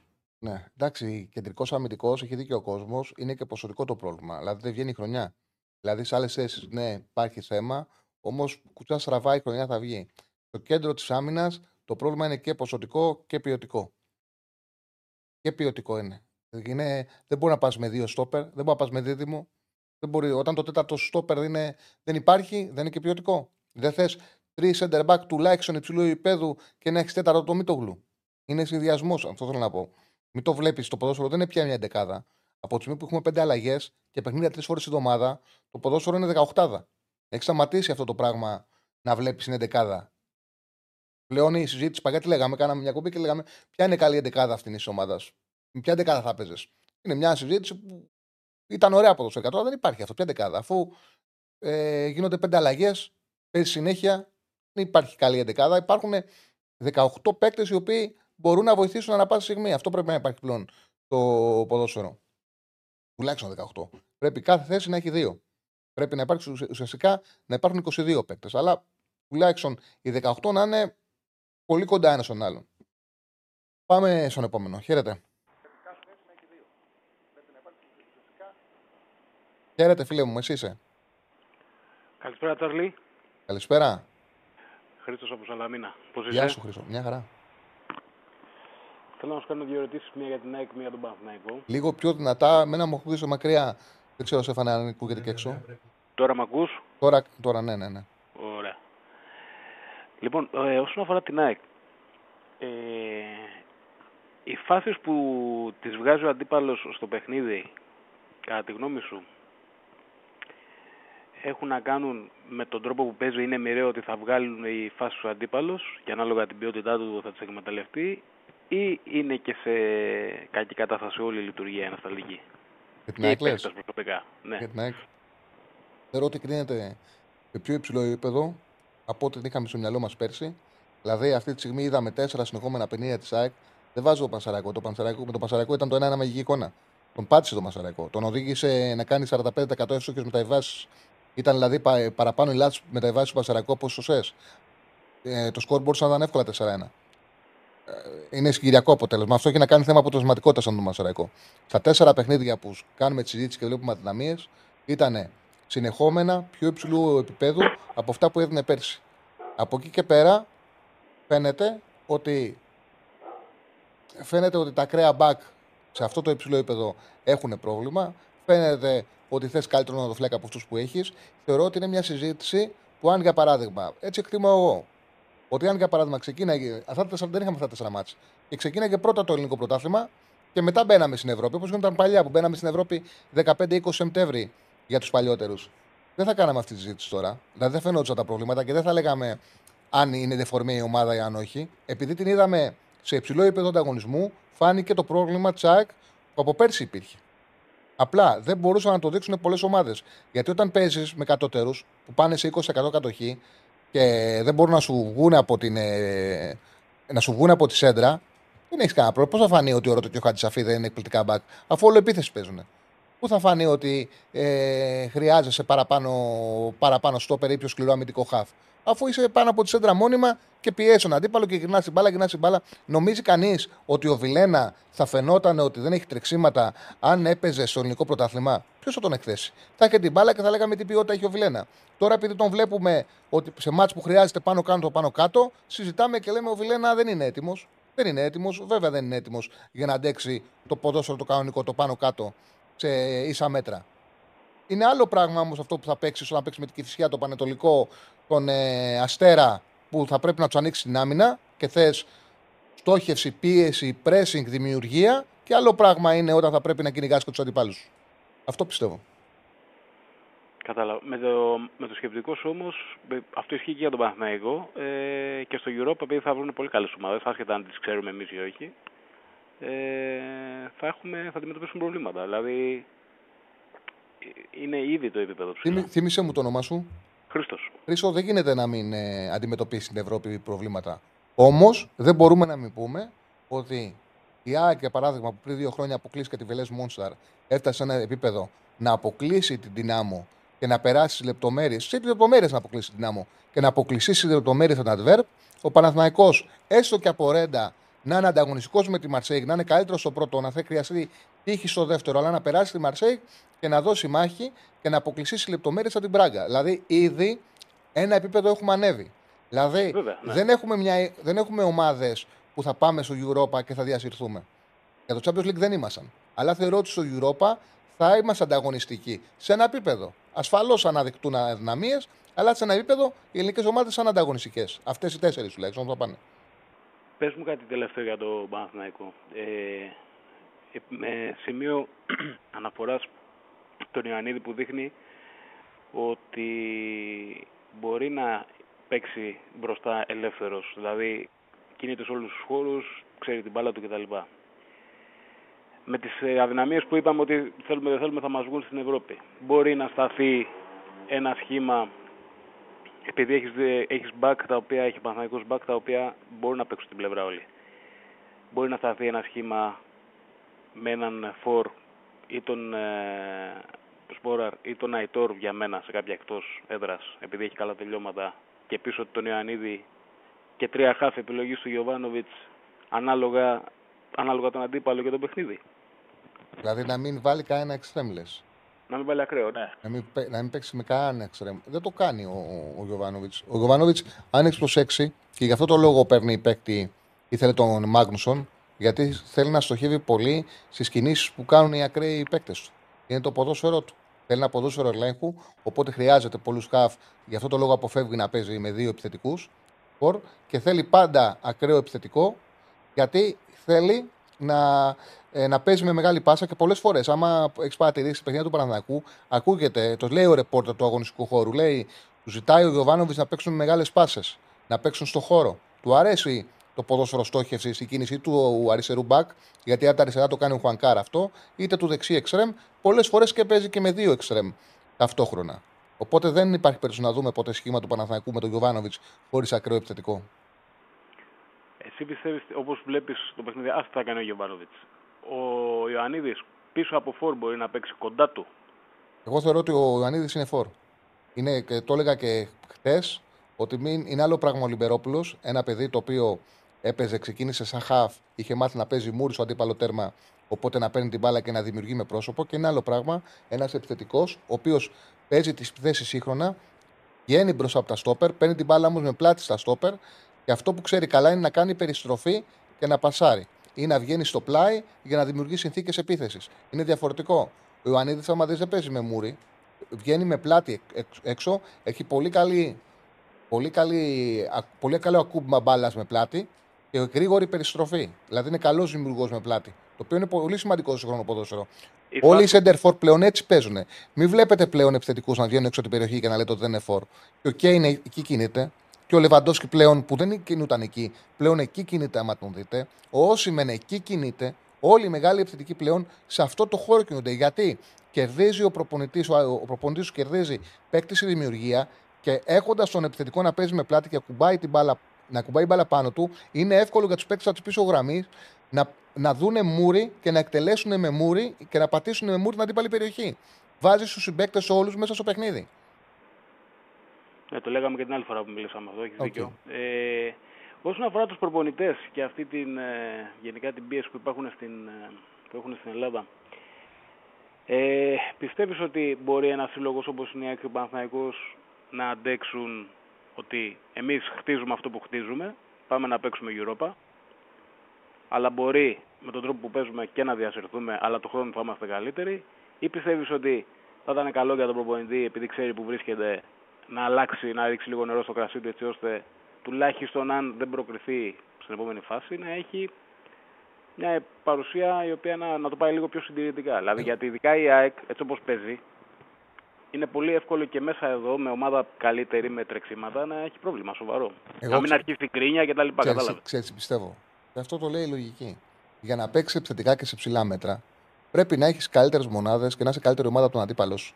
Όταν ο αντίπαλος είναι καλύτερος, άπα θα παίξει με την Bayern σε ψηλά μέτρα. Όσο και να δουλέψει ο Αλμέιδα, δεν μπορεί να φτάσει με ένα παίκτη ο οποίος η αξία του είναι το 5% από τον αντίπαλό του να φτάσει σε ένα σημείο να τους παίξει ψηλά μέτρα και να κυριαρχήσει.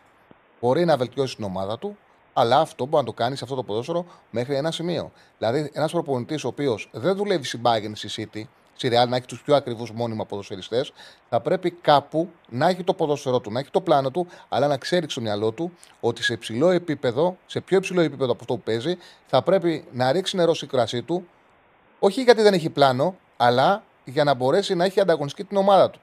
Δηλαδή κάπου να αλλάξει, κάπου να προσαρμοστεί. Γιατί δεν μπορείς να έχεις κατώτερο ρόστερο από τον αντίπαλό σου και να πας να τον πρεσάρεις στην πρώτη πάσα, αφού με το που σου ανοίξει, με το που σου ανοίξει την άμυνα, το πρώτο pressing, θα σου βγει στην πλάτη σου κατευθείαν. Έχει την ποιότητα αντίπαλος να το κάνει. Οπότε εκεί θα χρειαστεί μια προσαρμογή, η οποία δεν μπορεί να είναι μόνιμη, αλλά σε κάποια παιχνίδια δεν θα πας να ξεφτυλιστεί. Αυτό που κάνανε στο Παναθηναϊκό, για παράδειγμα, που είχαν πάρει απόφαση, επειδή δεν θέλανε να πούνε ότι έφταιγε η διοίκηση τότε, τα είχαν βάλει με τους παίκτες και είχαν πάρει το Μαλεζάνι και πήγε ο Μαλεζάνι στο Camp Nou και Σιβρέμι να παίξει pressing ψηλά και στο Camp Nou πήγε ο Παναθηναϊκός να φάει, μπορούσε να φάει ο Παναθηναϊκός 15 γκολ και Σιβρέμι διασύρθηκε.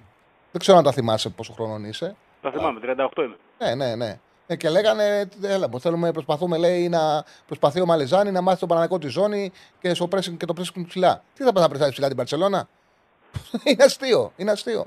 Ναι, ναι, ναι. Σωστό. Απλά βλέπω τον Αλμέιδα σε σχέση με τον Γιωβάνοβιτς ότι δύσκολα θα αλλάξεις πλάνο. Θα το δούμε στην πράξη. Ενώ ο Γιωβάνοβιτς, επειδή έχει ξεκινήσει συντηρητικά, σώζεται. Ναι, εντάξει, ο Γιωβάνοβιτς είναι έτσι ο, η λογική του. Ο Παναναναϊκό ήταν κοντά με την Πράγκα. Στι αλλαγές έγιναν λάθος. Στο αρχικό του πλάνο ο Παναναναϊκό φαινόταν ότι μπορεί να την περάσει την Πράγκα. Δηλαδή για 60 λεπτά ο Παναναναϊκό ήταν πολύ σωστός. Πολύ σωστός. Και σχέδιο είχε και ήξερε πού να την χτυπήσει και καλές δουλεμένες ήταν οι συνεργασίες του. Στις αλλαγές το έχασε. Τέλος πάντων, θα δούμε στην πορεία τον ε, Αλμέιδα, θα δούμε πώς λειτουργεί η συμπορία στην Ευρώπη. Γιατί με την Adverb ήταν μια ομάδα που από μόνη της πήγαινε χαμηλά και έπρεπε να της ανατρέψει και το σκορ. Οπότε καταλαβαίνω γιατί έπαιξε, γιατί δεν άλλαξε τα μέτρα του. Ε, τον οδήγησε και το παιχνίδι. Θα το δούμε και στην πορεία. Γιατί έχω στο μυαλό μου για παράδειγμα ότι με τον Παναθηναϊκό στα παιχνίδια που τον φοβήθηκε λίγο τον Παναθηναϊκό και κατάλαβε ότι πρέπει να είναι πιο συγκρατημένος, ήταν πιο συγκρατημένος. Γι' αυτό το λέω. Αν θυμάσαι τα περσινά παιχνίδια με τον Παναθηναϊκό. Ναι, αμέ. Γι' αυτό το λέω. Α τον δούμε, ας περιμένουμε. Μακάρι να αναθεωρήσει γιατί εγώ το λέω για να μην ξεκινήσει μια μουρμούρα τσάμπα, επειδή μπορεί να τύχει μια τριάρα και επειδή στην Ελλάδα μπορεί να φύγουν, ας πούμε, χάνει, φεύγει, έχουν κάτι χτίσει και τουλάχιστον μια χρονιά τους αξίζει ακόμα. Μπορεί να έχουν και αυτοί τα βάνη, αλλά μια χρονιά τους αξίζει ακόμα να δούμε πράγματα από αυτούς. Ναι, εντάξει. Δύο λόγους. Α, Συμφωνώ ε, απόλυτα και για τους δύο. Ε, πιστεύω ότι δεν είμαστε σε τέτοια κουβέντα τώρα. Γιατί και η ΑΕΚ και ο Γιωβάνοβιτς έχουν ευεργε- και ο Παναναναϊκό και η ΑΕΚ έχουν ευεργετηθεί από τους προπονητές τους. Οπότε δεν νομίζω ότι αυτή τη στιγμή υπάρχει. Ε, είμαστε κοντά σε αυτή τη συζήτηση. Στο ποδόσφαιρο, βέβαια, ποτέ δεν είσαι σίγουρος, αλλά τουλάχιστον τώρα που μιλάμε είναι πολύ μακρινό αυτό. Μακάρι. Σε ευχαριστώ πάρα πολύ, Χριστό. Σε ευχαριστώ πάρα πολύ. Ε, περάσαμε σε 6. Πάμε σε ένα μικρό διάλειμμα. Πολύ μικρό θα είναι, παιδιά, μην φύγετε. Πολύ μικρό διάλειμμα θα είναι. Και επιστρέφουμε. Λοιπόν, επιστρέψαμε. Λοιπόν, να θυμίσουμε, μην ξεχάσουμε τα σημαντικά. Την Δευτέρα, ο Ηρακλής Αντίπας με τον Χρυσό Δεσίλα, με τον Διονύση Δεσίλα, ο Ηρακλής Αντίπας με τον Διονύση Δεσίλα, ξεκινάνε εκπομπή, Μουτσάτσος θα λέγεται, 12 με 2, δεν θα χάνετε καθημερινά, θα έχουν τα ρεπορτάζ των ομάδων, ένα ολόκληρο επιτελείο όπου να σας ενημερώνει για το τι συμβαίνει στις ομάδες.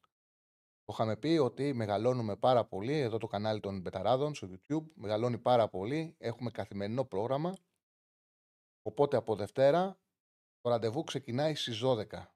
Ο Ηρακλής Αντίπας με τον Διονύση, Δε- με τον Διονύση Δεσίλα θα είναι μαζί σας, θα είναι ο Τσακαλέας, θα είναι ο Κοντός για μπάσκετ, θα είναι ο Γεωργίου για την ΑΕΚ, ε, θα, είναι, θα υπάρχουν ρεπόρτερ θα, από όλες τις μεγάλες ομάδες.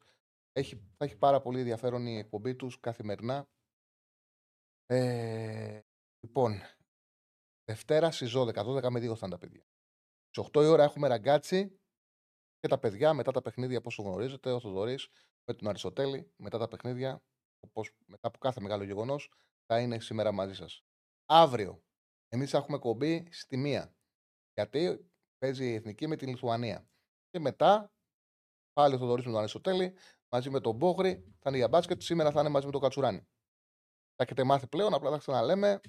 Έχουμε με πολύ πρόγραμμα. Το κανάλι πλέον είναι επιλογή. Είναι ένα το κανάλι που έχουμε συνέχεια, συνέχεια ζωντανό περιεχόμενο. Είμαστε μαζί με την P365 εδώ καθημερινά ε, και να μην ξεχνάτε, κάντε like, μην ξεχνάτε να κάνετε like, μας βοηθάτε πάρα πολύ στη δουλειά που κάνουμε. Κάντε subscribe και για σας, για να μπορείτε να, να, μπορείτε να μπαίνετε μέσα, να γράφετε, πατήστε και κουδουνάκι, να έχετε συμμετοχή στις ε, εκπομπές μας. Αυτά, δεν νομίζω ότι έχω κάτι άλλο να πω, ότι ξέχασα κάτι, ψεύω τα πάω όλα. Κάτι... Α, για μεταγραφές που ρώτησε ένας φίλος μέχρι 15 Σεπτέμβρη, από πέρσι μεταγραφές έχουν πάει 15 Σεπτέμβρη, τότε ολοκληρώνονται. Οπότε πάμε στον επόμενο φίλο που περιμένει όλα. Ώρα. Χαίρετε, φίλε. Χαίρετε. Γεια σου, Τσάρλι, καλησπέρα. Καλησπέρα, φίλε μου. Συγχαρητήρια, συγχαρητήρια για την εκπομπή σου και την παρέα που έχεις φτιάξει. Ευχαριστούμε πολύ. Με λένε Σπύρο, είμαι ΑΕΚ, και πήρα να σου πω και τη δική μου άποψη για τα παιχνιδάκια που είδαμε. Επειδή τα τελευταία 20 λεπτά δεν σε άκουγα, αν επαναλαμβάνω πράγματα που έχουν ήδη ειπωθεί, μη σε κουράζω, πες το μου και εσύ. Όχι, έτσι. δεν πειράζει. Πες εσύ, πες τα. Όπως θα έχεις στο μυαλό σου. μη σε Ωραία. κάνω. Ωραία. Λοιπόν, καταρχάς για το Παναθηναϊκό και την ΑΕΚ έχω να σου πω ότι ήταν ανταγωνιστικοί και οι δύο. Δεν ένιωσα ότι είμαστε κατώτεροι είτε η ΑΕΚ είτε ο Παναθηναϊκός. Αυτό που τους έλειπε θεωρώ ότι δεν έχουν παίξει τέτοια παιχνίδια με αυτά τα γκρουπ ομάδων. Δεν μιλάω γενικά Παναθηναϊκός και ΑΕΚ, εννοώ ότι ο Αλμέιδα με αυτό το γκρουπ και ο Γιωβάνη με αυτό το γκρουπ δεν είχε εμπειρία από αυτά τα παιχνίδια. Και δεν τα διαχειρίστηκαν σωστά σαν σύνολο τεσσάρων ημιχρόνων. Καταλαβαίνεις τι σου λέω. Σαν να διαχειριστούν ότι είναι δύο διπλά παιχνίδια και να διαχειριστούν τις στιγμές καλύτερα. Τώρα από εκεί και πέρα για την ΑΕΚ πιο ειδικά, ήθελα να σου πω ότι όπως στο σκάκι, όλη η στρατηγική είναι να πάρεις τα τέσσερα κεντρικά τετράγωνα για να εξασφαλίσεις ότι έχεις τον έλεγχο του παιχνιδιού, έτσι και στο ποδόσφαιρο προσπαθείς να πάρεις το κέντρο. Η ΑΕΚ θεωρώ ότι δεν έχασε τα παιχνίδια αυτά και την πρόκριση ούτε για την επίθεσή της ούτε από την άμυνά της. Τα έχασε από το κέντρο της. Και τι θέλω να πω με αυτό, ότι με τον Πινέδα και το αμυντικό χαφ δίπλα του είτε το Σιμάνσκι είτε το Γιόνσον, το τρίκας αυτό δουλεύει στην Ελλάδα. Σου εξασφαλίζει ότι θα έχεις κατοχή, θα έχεις έλεγχο και θα κάνεις επιθέσεις, θα ανοίγεις το παιχνίδι σου. Όμως ποσοτικά και μόνο αν το πάρεις στην Ευρώπη, σου λείπει ένα χαφ από το κέντρο. Θα σε διακόψω λίγο. Στην Ελλάδα. Θα Ναι, σε ναι. διακόψω λίγο. Δεν, ε, δεν βοήθησε η εικόνα της ΑΕΚ, στο να το πούμε, πάνω σε αυτό για να είμαστε δίκαιοι. Πάνω σε αυτό Μμμ.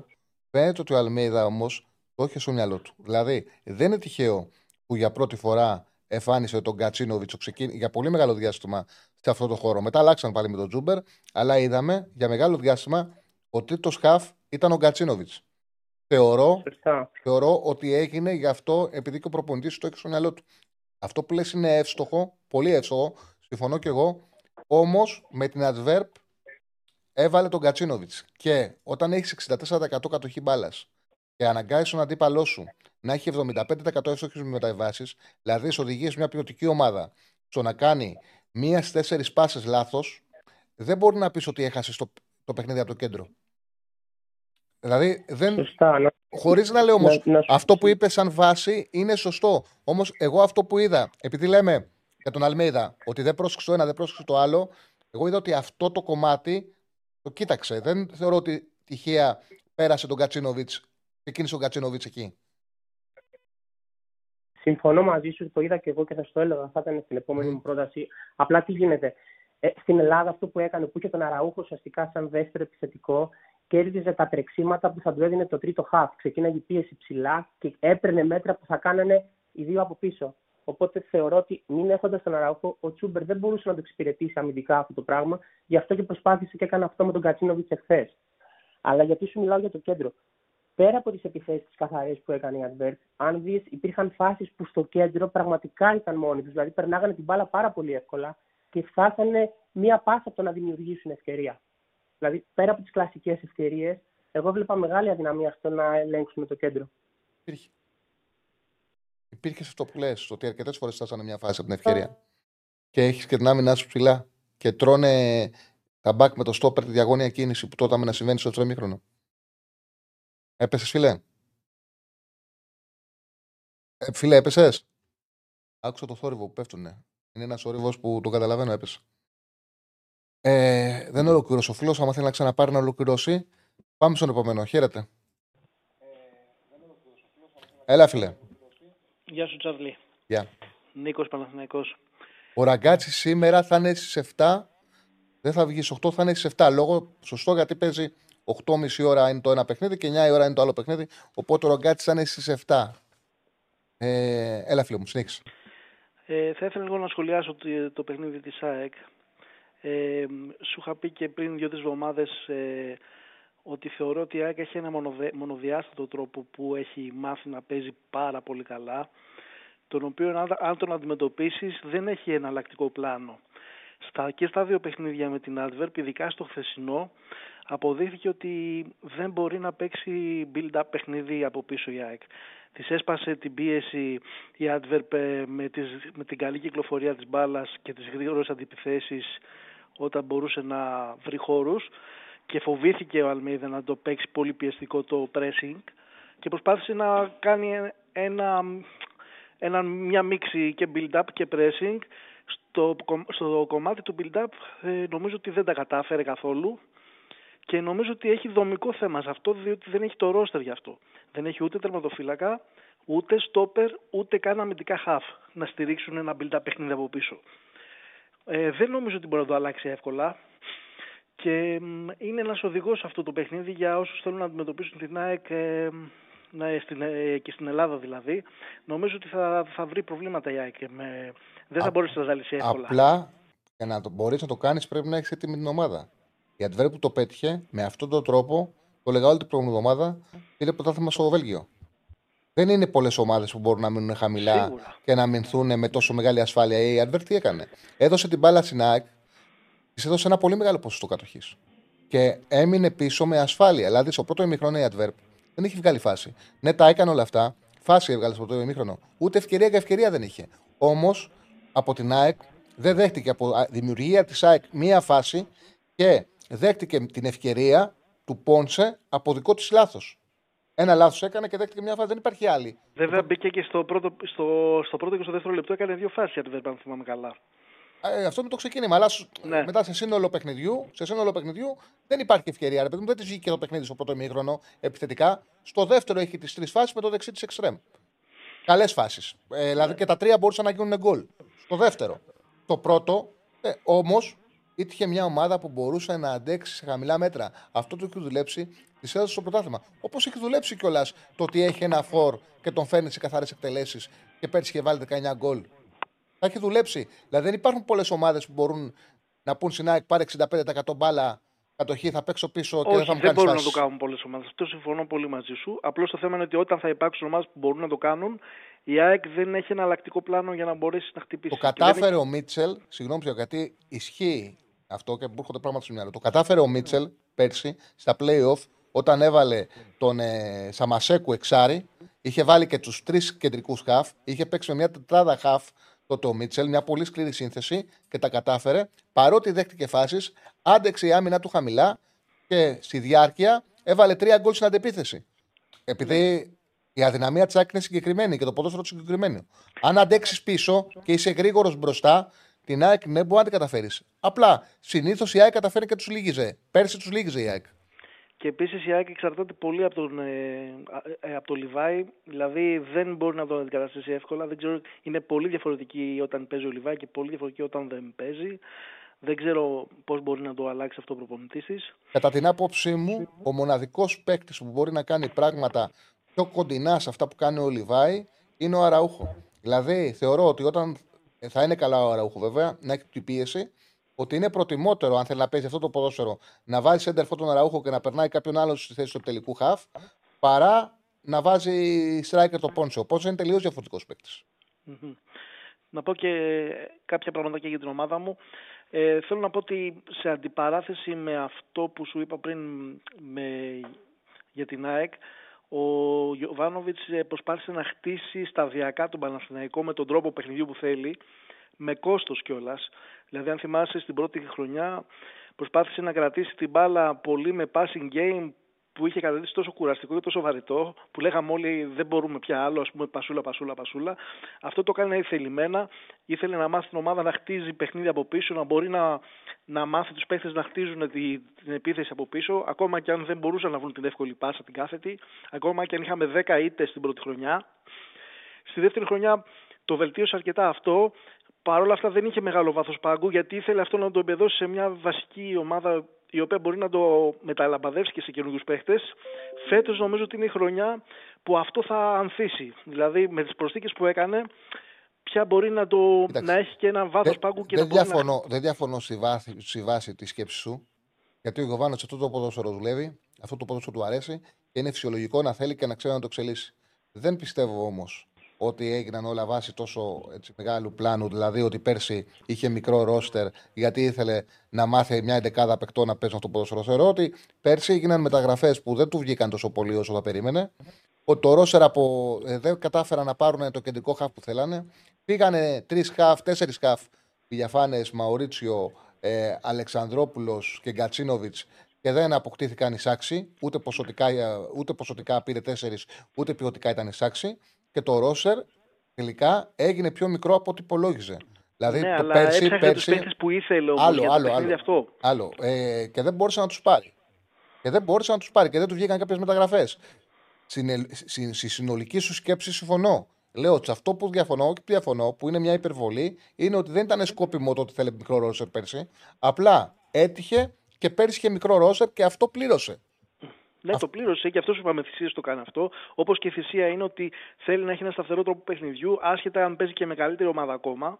Δηλαδή, όταν πήγε και έπαιξε με τη, με τη Μαρσέκ 4-2-3-1, ας πούμε, αυτό κάποιοι λέγανε είναι αυτοκτονικό. Παρ' όλα αυτά, επιμένει στο συγκεκριμένο τρόπο παιχνιδιού, θέλει να το εμπεδώσει καλά η ομάδα, ακόμα και αν ο αντίπαλος μπορεί να το, αυτό να το καταβάλει πιο εύκολα, ας πούμε.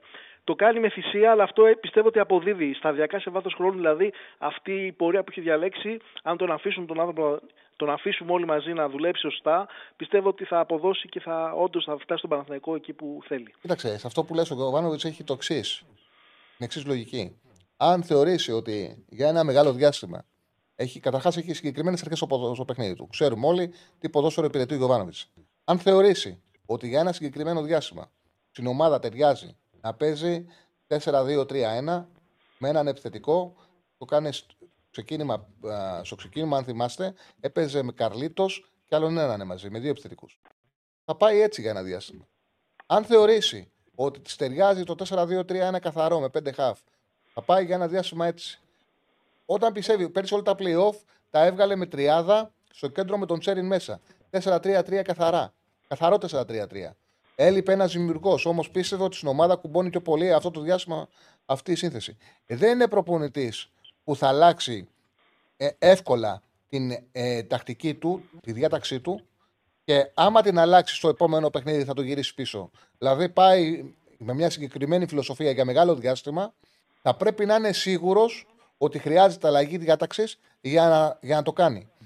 Ε, αποφεύγει τις πολλές αλλαγές και για να είμαι ειλικρινής, οι προπονητές που αποφεύγουν την εύκολη μεγάλη αλλαγή είναι πιο ασφαλείς.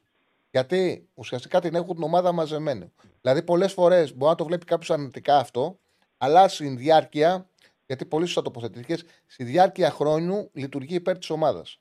Έτσι πιστεύω κι εγώ. Δεν προσαρμόζεται στον αντίπαλο, προσπαθεί να, να φτιάξει το παιχνίδι του και αυτό να είναι καλό για όλες τις ομάδες που θα αντιμετωπίσει. Χωρί να τον αγνοεί τον αντίπαλο. Δεν τον αγνοεί τον Φυσικά αντίπαλο. δεν τον αγνοεί. Μπορεί να κάνει μικροδιαφορές και να δώσει ρόλους σε, σε παίχτες. Δηλαδή, άμα δεις το παιχνίδι με την Μπράγκα, ήταν ξεκάθαρο ότι ήξερε πάνω τον αντίπαλο. Χτύπησε ακριβώς εκεί που έπρεπε. Ήταν ξεκάθαρο. Ναι, ναι, ναι. Δεν Χτύπησε τον στο, αγνόησε. στο αριστερό μπακ εκεί. Όλες Ακριβώς, αυτές ήταν, ακριβώς. ε, Σχεδιασμένες εκεί πέρα. Ναι, ρόλους θα δώσει σε παίχτες, σίγουρα θα δώσει κίνηση, αλλά αυτό το, τον τρόπο και το στυλ παιχνιδιού γενικώ δεν θα το αλλάξει. Δεν θα το προσαρμόσει τόσο πολύ. Αυτά ήθελα να πω, μην κουράζω άλλο. Ευχαριστώ πάρα πολύ, φίλε μου. Για χαρά, γεια. Μια ερώτηση, ρωτάει μια φίλη, ότι δεν καταλαβαίνει πώς γίνεται ε, να εξαρτάται τόσο πολύ η ΑΕΚ από τον Λιβάη Γκαρσία. Ε, εντάξει, ε, η ΑΕΚ παίζει ένα ποδόσφαιρο έντασης και πίεσης και ο πιο γρήγορος ποδοσφαιριστής που παίζει σε ρυθμούς και ταχύτητες πάνω από το ελληνικό ποδόσφαιρο είναι ο Λιβάη Γκαρσία. Οπότε είναι εξολογικό να εξαρτάται. Κάθε ομάδα έχει έναν παίχτη που τον χρειάζεται πάρα πολύ, που τον έχει πολύ μεγάλη ανάγκη. Δηλαδή, για παράδειγμα, ο Παναθηναϊκός έτσι όπως παίζει το παιχνίδι του, εξαρτάται πάρα πολύ από τον Πέρεθ. Γιατί ο Γιωβάνοβιτς θέλει ανάπτυξη από χαμηλά, στηρίζεται πολύ στο build-up και έχει μάθει την πρώτη πάσα να την παίρνει ο Πέρεθ. Την προηγούμενη χρονιά ήταν ο Βουγιαφάνε πολύ σημαντικός σε αυτό. Γιατί ήταν ο μόνος που μπορούσε να λειτουργήσει σαν μαξιλάρι και να φτιάξει το παιχνίδι. Όλες οι ομάδες έχουν παίκτες που στηρίζονται σε αυτόν. Γιατί μου γράψε, Στέφανε, το βγάλε, δεν το είδα. Ε, Α, 4 Σεπτέμβρη, 12 το βράδυ, κλείνει η λίστα του ΕΦΑ για τις δηλώσεις παιχτών. Μάλιστα. Εμείς έχουμε μεταγραφέ βέβαια μέχρι 15 Σεπτέμβρη, θα γίνουν τα περσινά, όπου είχαν αποκριθεί παίκτες που δεν μπορούσαν να δηλωθούν, να δηλωθούν στην UEFA. Ε, ασφαλώς. Ασφαλώς, γιατί νόημα υπάρχει όταν έχεις ομάδες που συμμετέχουν στους ομίλους να έχεις μεταγραφές, να τους έχεις ε, στην Ευρώπη. Αλλιώ δεν υπάρχει κανένα νόημα, είναι για να γίνουν. Και όσο πιο αργά γίνονται οι μεταγραφές, όσο πιο ανώτιμοι έρχονται οι παίκτες. Δεν είναι εύκολο να πάρεις παίκτη ε, 15 Σεπτέμβρη, 12 και να είναι σε κατάσταση να μπορεί να σωματωθεί στην ομάδα. Δηλαδή να έχεις μια ομάδα που να έχεις κάνει προετοιμασία, που έχεις δώσει στα παιχνίδια, προπονούνται οι παίκτες καθημερινά και να έρθει ένας χωρίς ομάδα, γιατί είναι ελεύθερος. Επειδή οι μεταγραφές σε άλλες χώρες τελειώνουν 31 Αυγούστου. Εμείς ανοίξαμε το παράθυρο από πέρσι για να κοντράρουμε τους Τούρκους και να φέρουμε κανένα μεγάλο όνομα. Τα οποία μεγάλα ονόματα που θα έρθουν μετά από τις 31 Αυγούστου, συνήθως για να μην κλείσαν σε κάποια ομάδα, είναι σε κακή κατάσταση. Από τύχη μπορεί να πάρεις. Εντάξει, τους έκατσε. Πάμε, τον πήραμε μετά 31 οι Τούρκοι, τον Ικάρντι. Τέλος πάντων, νομι... ίσως νομίζω ότι τον πήραμε μετά 31, ο Ικάρντι ήταν μια περίπτωση. Αν το πήραμε μετά 31 και δεν κάνω λάθος. Ε... Λοιπόν, τι εννοείς ότι μπορεί να είναι παίκτης που αποκλειστικά οι ομάδες από την Ευρώπη;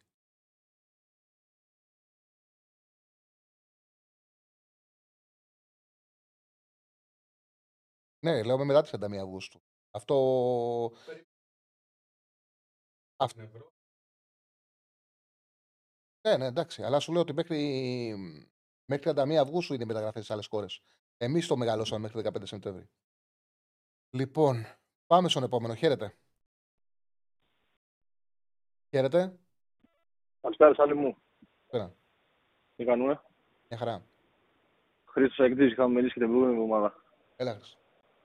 Λοιπόν, ε, σε πήρα τώρα γιατί λέω κάτσε μην, μην πάρω μετά τον Πανεσαιραϊκό, έτσι και θα χάσουμε για την Adverb, οπότε να τα πούμε μαζεμένα. Το πεις μαζεμένα, ωραία, έκανες το ακούω. πρόβλημα- Ε, ναι, ε, το πρόβλημα ποιο είναι, εξ αρχής, η άμυνα, η άμυνα και το τέρμα. Τα λέμε, τα λέμε, τα λέμε, κανένας δεν ακούει. Ακούστε τους δημοσιογράφους του ΑΕΚ να σου παρουσιάζουν την ομάδα, λες και είναι έτοιμη για να πάει τελικό στα Champions Και δεν γίνεται έτσι η δουλειά μας. Σου λέει έχουμε δύο εισάξει ενδεκάδε. Πούντες. Πούντες. Δύο εισάξει ενδεκάδε δεν έχει ούτε η Manchester City. Και το έχει η ΑΕΚ. Μας λένε μετά, ε, υπολογίζει τον Χρυσόπουλο, υπολογίζει τον Ρόξον, υπολογίζει κάτι λαμαρίνες, ε, λαμαράνα, πώς το λένε. ε, Δεν, δεν γίνεται έτσι δουλειά. Αν δεν έχεις πίσω εμπειρία, μεταγραφές καλές, να ενισχύσεις την ομάδα σου, να έχεις δεξί μπακ, αριστερό μπακ. Δεν μπορείς να βγάλεις την ίδια χρονιά, δεύτερη χρονιά με τους ίδιους συν την Ευρώπη. Εδώ πέρσι, πέρσι τους είδαμε στα playoff, είχαν κλατάρει οι μισοί. Οι μισοί είχαν κλατάρει. Και πας να βγάλεις την Ευρώπη με τους ίδιους. Δεν γίνεται έτσι. Τα βλέπουμε. Α, Και στο Σιντιμπέ είχαμε, είχαμε πει και για το Σιντιμπέ την προηγούμενη εβδομάδα. Ε, τον είδαμε και το, με τον Πανσαραϊκό. Άφαντε πάλι. Έχει να κερδίσει προσωπική μονομαχία ο άνθρωπος από τότε που ήρθε στην ΑΕΚ δεν έχει κερδίσει μια προσωπική μονο- μονομαχία. Αυτά τα παιχνίδια που έχει πει τώρα ήταν πολύ κακός και με τον Πανσαρακό και στο Βέλγιο. Εγώ θεώρησα ότι αν κάνει προετοιμασία στην ΑΕΚ από την αρχή, επειδή ξέρω το βιογραφικό του, θα βοηθήσει πολύ. Τα δύο μάτια είναι. Σίγουρα, έχει ίσως- βαρύ βιογραφικό, αλλά δεν είναι το βιογραφικό. ίσως Πάμε είναι, το- ναι, ναι, το- ναι, δεν διαφωνώ. Ίσως να είναι μικρό το δείγμα. Ίσως να είναι μικρό το δείγμα, δεν έχει βοηθήσει. Απλά θέλω να σου πω ότι επειδή σε βλέπω, ρε παιδί μου, πολύ έντονος στη κριτική σου, δεν πρέπει να ξεχνάς. Ε, ναι, σίγουρα. Τι, Ναι, ρε παιδί μου, απλά δεν πρέπει, επειδή σε βλέπω έντονος στη κριτική σου, δεν πρέπει να ξεχνάς ότι ο Αλμέιδα πήρε μια ομάδα εκτός Ευρώπης. Πήρε μια ομάδα που την προηγούμενη χρονιά είχε αποκλειστεί από τη Monster, Βελές Monster. Πήρε τι πρωτάθλημα. Βελές, ναι. Πήρε πρωτάθλημα, πήρε κύπελο και έφτασες στο να παίξεις playoff για τα Champions- το Champions League και αποκλείστηκες όχι με, επειδή είχε πολύ μεγαλύτερη ανωτερότητα ο αντίπαλος. Θεωρώ ότι ήταν πιο έτοιμη σαν ομάδα. Δηλαδή, μην είσαι τόσο πολύ ρε παιδί μου, δεν είναι, καταστράφηκε η ΑΕΚ. Ε, η ΑΕΚ βελτιώνεται. Ναι, όχι, Ασφαλώς δεν- θέλει δεν- βάθος ναι, στην δεν- άμυνά του. δεν- Θέλει βάθος δεν στην τα άμυνά εννοώ της. καταστροφικά. Ναι, ρε παιδί Ενώ μου, ότι ναι. έχουν γίνει λάθος κινήσεις Οκ, για έπρε- φέτος. Ενώ είχαμε την ευκαιρία Ναι, να κάνουμε ναι, το ναι, ένα βήμα οκ. μπροστά, δυστυχώς μείναμε στάσιμοι. Δεν σου λέω ότι η ομάδα, η ομάδα πετάει. Έτσι, αντικειμενικά η ομάδα κάνει τις φάσεις της, θα βρει το ρυθμό της. Αν βάλει τον πρώτο γκολ μετά τσουλάει. Ωραία, πες ωραία, Η ναι, αλήθεια είναι μπράβο. αυτή, Από πέρσι το βλέπουμε. Αλλά πίσω. Δηλαδή βλέπεις ότι έχεις πρόβλημα πίσω. Φτιάξε το πίσω. Μην ξεκινάς να φτιάχνεις τον μπροστά όταν είναι ήδη μια χαρά τον μπροστά. Και από, από- την ομάδα τη χτίζεις από πίσω. Τερματοφύλακα. Λέμε, λέμε για τερματοφύλακα. Είχες πει ότι έχουμε δύο τερματοφύλακες ε, τον, τον 6,5. Ωραία. Οι άλλοι γιατί να έχουν τον 8 και εμείς να έχουμε τον 6,5. Δηλαδή δεν μπορείς να πάρεις και εσύ ένα τον 8. Πάρεις ένα Μπρινιόλι, να πάρεις ένα Πασχαλάκι, ένα Κοτάρσκι. Ε, έφερες ένα Τι θα ψηφίσει στο Πολ, τι θα ψηφίσει στο Πολ. Όλους. Όλους. Δεν έχει όλους, όλους θα έβαζα. Ε, Ενώ ότι όλους από πίσω. Όχι Ρε παιδί μου, μπροστά. πρέπει να πάρεις έναν καλό. Σε ποια θέση θα τον έπαιρνες; Ένα καλό. Ναι. Έχεις να δώσεις ένα μεγάλο συμβόλαιο. Πού θα τον έδινες; Αριστερό μπακ. Αριστερό μπακ. Ναι, δεν μπορώ να. να αρχικά δεν βγαίνει η σεζόν με τον Χατζησαφή. Ο άνθρωπος είναι 35 χρονών και πολύ. Πέρσι εντάξει, ο άνθρωπος ήταν βιονικό, δεν το συζητάμε. Δεν ξαναβγαίνει δεύτερη σερή χρονιά με, τη- με, με την ίδια αντοχή, με την ίδια πίεση, με το ίδιο τρέξιμο κτλ. Είναι γνωστό αυτό. Έτσι σε όλες τις ομάδες του κόσμου, όχι μόνο στην ΑΕΚ. Και δεν είναι και ποιοτικός μπροστά. Είναι φιλότιμος, πολύ, δεν είναι ποιοτικός. Η σουτ 10 στα 10, ε, ε, η μπάλα θα βγει έξω από το γήπεδο. Σε πολλά παιχνίδια, όχι μόνο χθες. Εχθέ είχαν τρία νομίζω και βγήκαν 20 μέτρα πάνω από το τέρμα. Γενικά ε, είναι, το έχει αυτό το Χατζησαφής. Ε, ο Μοχαμάντι δεν μπορεί, δεν, στο κοντρόλ υστερεί, στο πιο βασικό πράγμα. Δεν μπορεί να κάνει κοντρόλ. Το γράφει Ε, ένα φίλος, λέει ότι εγώ- 33 ο Χατζησαφή και εμένα μου φάνηκε ότι τον μεγάλωσε πολύ. Όχι ότι δεν είναι μεγάλος και ότι δεν χρειάζεται αριστερό μπακ η ΑΕΚ, όχι ότι είναι μεγάλος, ότι δεν χρειάζεται αμυντικό χαφ η ΑΕΚ. Απλά κάτσε να σου πω πόσο είναι ακριβώς ο Χατζησαφή. Συνέχισε, μη σε κόβω. Ναι, και ναι, τερματοφύλακα. Έφερε έναν επιθετικά από την Τσέλσι, της Ακαδημίας της Τσέλσι. Γιατί δεν το δοκιμάζουμε. Πόσο χειρότερος θα είναι από το τη- Τιλμα- Τιλμανί, Τιλμάνι, από, τη, τέτοιο, από τις Ακαδημίες της Τζέλση. Γιατί δεν το δοκιμάζει; Ε, αυτός Πόσο το βλέπει, χειρότερο μπορεί αυτός να το είναι. βλέπει ρε προπονήσεις. Δεν μπορείς να πεις για ένα παίκτη που. Αυτό, υπάρχουν κάποιους κανόνες, κάποιοι κανόνες. Ε, όταν ένας ένας ποδοσφαιριστής δεν τον έχει ζει και τον έχει δύο προπονητής, τον βλέπει καθημερινά, δεν μπορεί να πεις γιατί δεν τον βάζει, γιατί αυτός τον βλέπει. Άμα δεν είναι έτοιμο, να τον βάλει. Ο προπονητής ξέρει, δεν ξέρει Ρε, εσύ. σί- Είναι άλλο πράγμα Σίγουρα. να μου πεις, θα δεχτώ. Να μου πεις, εγώ τον είδα εδώ, εδώ και εδώ και είναι καλός παίκτης. Γιατί δεν τον βάζεις. Να κάνουμε συζήτηση. Ό, όταν μιλάμε για κάποιον που δεν τον έχει ζει και τον έχει δύο προπονητής, πώ θα κάνω συζήτηση μαζί σου γιατί δεν τον βάζει. Ούτε εγώ τον έχω δει. Θα πω γιατί τον βάζει και άμα δεν είναι, δεν είναι έτοιμος, τους βλέπεις. Ναι, προπονείς συμφωνώ, Αλμίδα. συμφωνώ. Να, να πάμε λίγο και στο λογικό κομμάτι όμως, στο αριθμητικό κομμάτι στα στόπερ. Τρία στόπερ έχει βασικά η ΑΕΚ αυτή τη στιγμή. Έτσι. Το Χρυσόπουλο τον πήρε 800 χιλιάρικα από τον ε, Άρη. Θέλει, Τον- δεν το εντάξει, συζητάμε. παιδί έχει τον χρόνο που θέλει χρόνο. Δεν το συζητάμε, θέλει χρόνο, δεν το κατηγορώ το παιδί. Δεν έφυγε αυτό με τον Πανσεραϊκό. Αλλά θέλεις και ένα στόπερ γρήγορο τύπου βράνιε, σκύλο, να μπορεί να, να, να σου τρέξει σε κάθε αντεπίθεση, σε κάθε αντεπίθεση, κάνουμε το σταυρό μας. Ειδικά για το ποδόσφαιρο που παίζει ο Αλμέιδα, εγώ απορώ είναι τεράστιο ρίσκο που δεν παίρνει στόπερ. Δηλαδή, παίζεις ένα ποδόσφαιρο Ναι, ρίσκο. ναι, ναι. Ο Γκουαρδιόλα παίζει ένα ποδόσφαιρο ρίσκο που μπορεί να παίρνει όποιον θέλει. Και πάει κάθε χρόνο και παίρνει ένα και δύο στόπερ και τους ξοπληρώνει. Δεν γίνεται. Εμένα μου κάνει τρομερή εντύπωση από τα πράγματα. Εγώ τον Αλμέιδα το θεωρώ ότι ήρθε στην Ελλάδα και παρουσίασε ένα ποδόσφαιρο που ε, δημιούργησε μια ομάδα και κέρδισε το χρόνο. Πραγματικά κέρδισε Ε, το χρόνο. προπονητάρα. Κέρδισε το χρόνο. Είναι δικό του. Ό,τι έχει πετύχει η Άκη είναι δικό του. Πήρε μια ομάδα Σίγουρα. που δεν βγήκε Καλό Ευρώπη και την έκανε νταμπλούχο με ένα ποδόσφαιρο δύσκολο. Ε, Το, μο- ένα, πρώτη, το μοναδικό πράγμα, αυτό που είδα και με ενόχλησε ξεκάθαρα από αυτόν, είναι οι δηλώσεις που έκανε για τον Στόπερ ότι δεν χρειαζόμαστε αμυντικό. Δεν Άμα χρειάζεται. βρούμε κανένα πολύ καλό, θα τον πάρουμε. Α, ναι, αυτό. Εντάξει, Αλλιώς θα κοίταξε μείνουν να δεις. ίδιους. Πώς θα Μπορεί, μείνουν μπορεί να έχει πολύ καλές σχέσεις με τον Μελισανίδη και να το κάνει για να μ, μην δημιουργήσει πίεση στη διοίκηση. Όμως, εγώ θεωρώ ότι για το ποδόσφαιρό του το πρώτο πράγμα που πρέπει να κάνει είναι να πει: Πήραμε double. Ανεβαίνει το επίπεδο, πρέπει να επενδύσω πίσω στην άμυνα. Μου κάνει εντύπωση που η ΑΕΚ δεν έχει επενδύσει πίσω.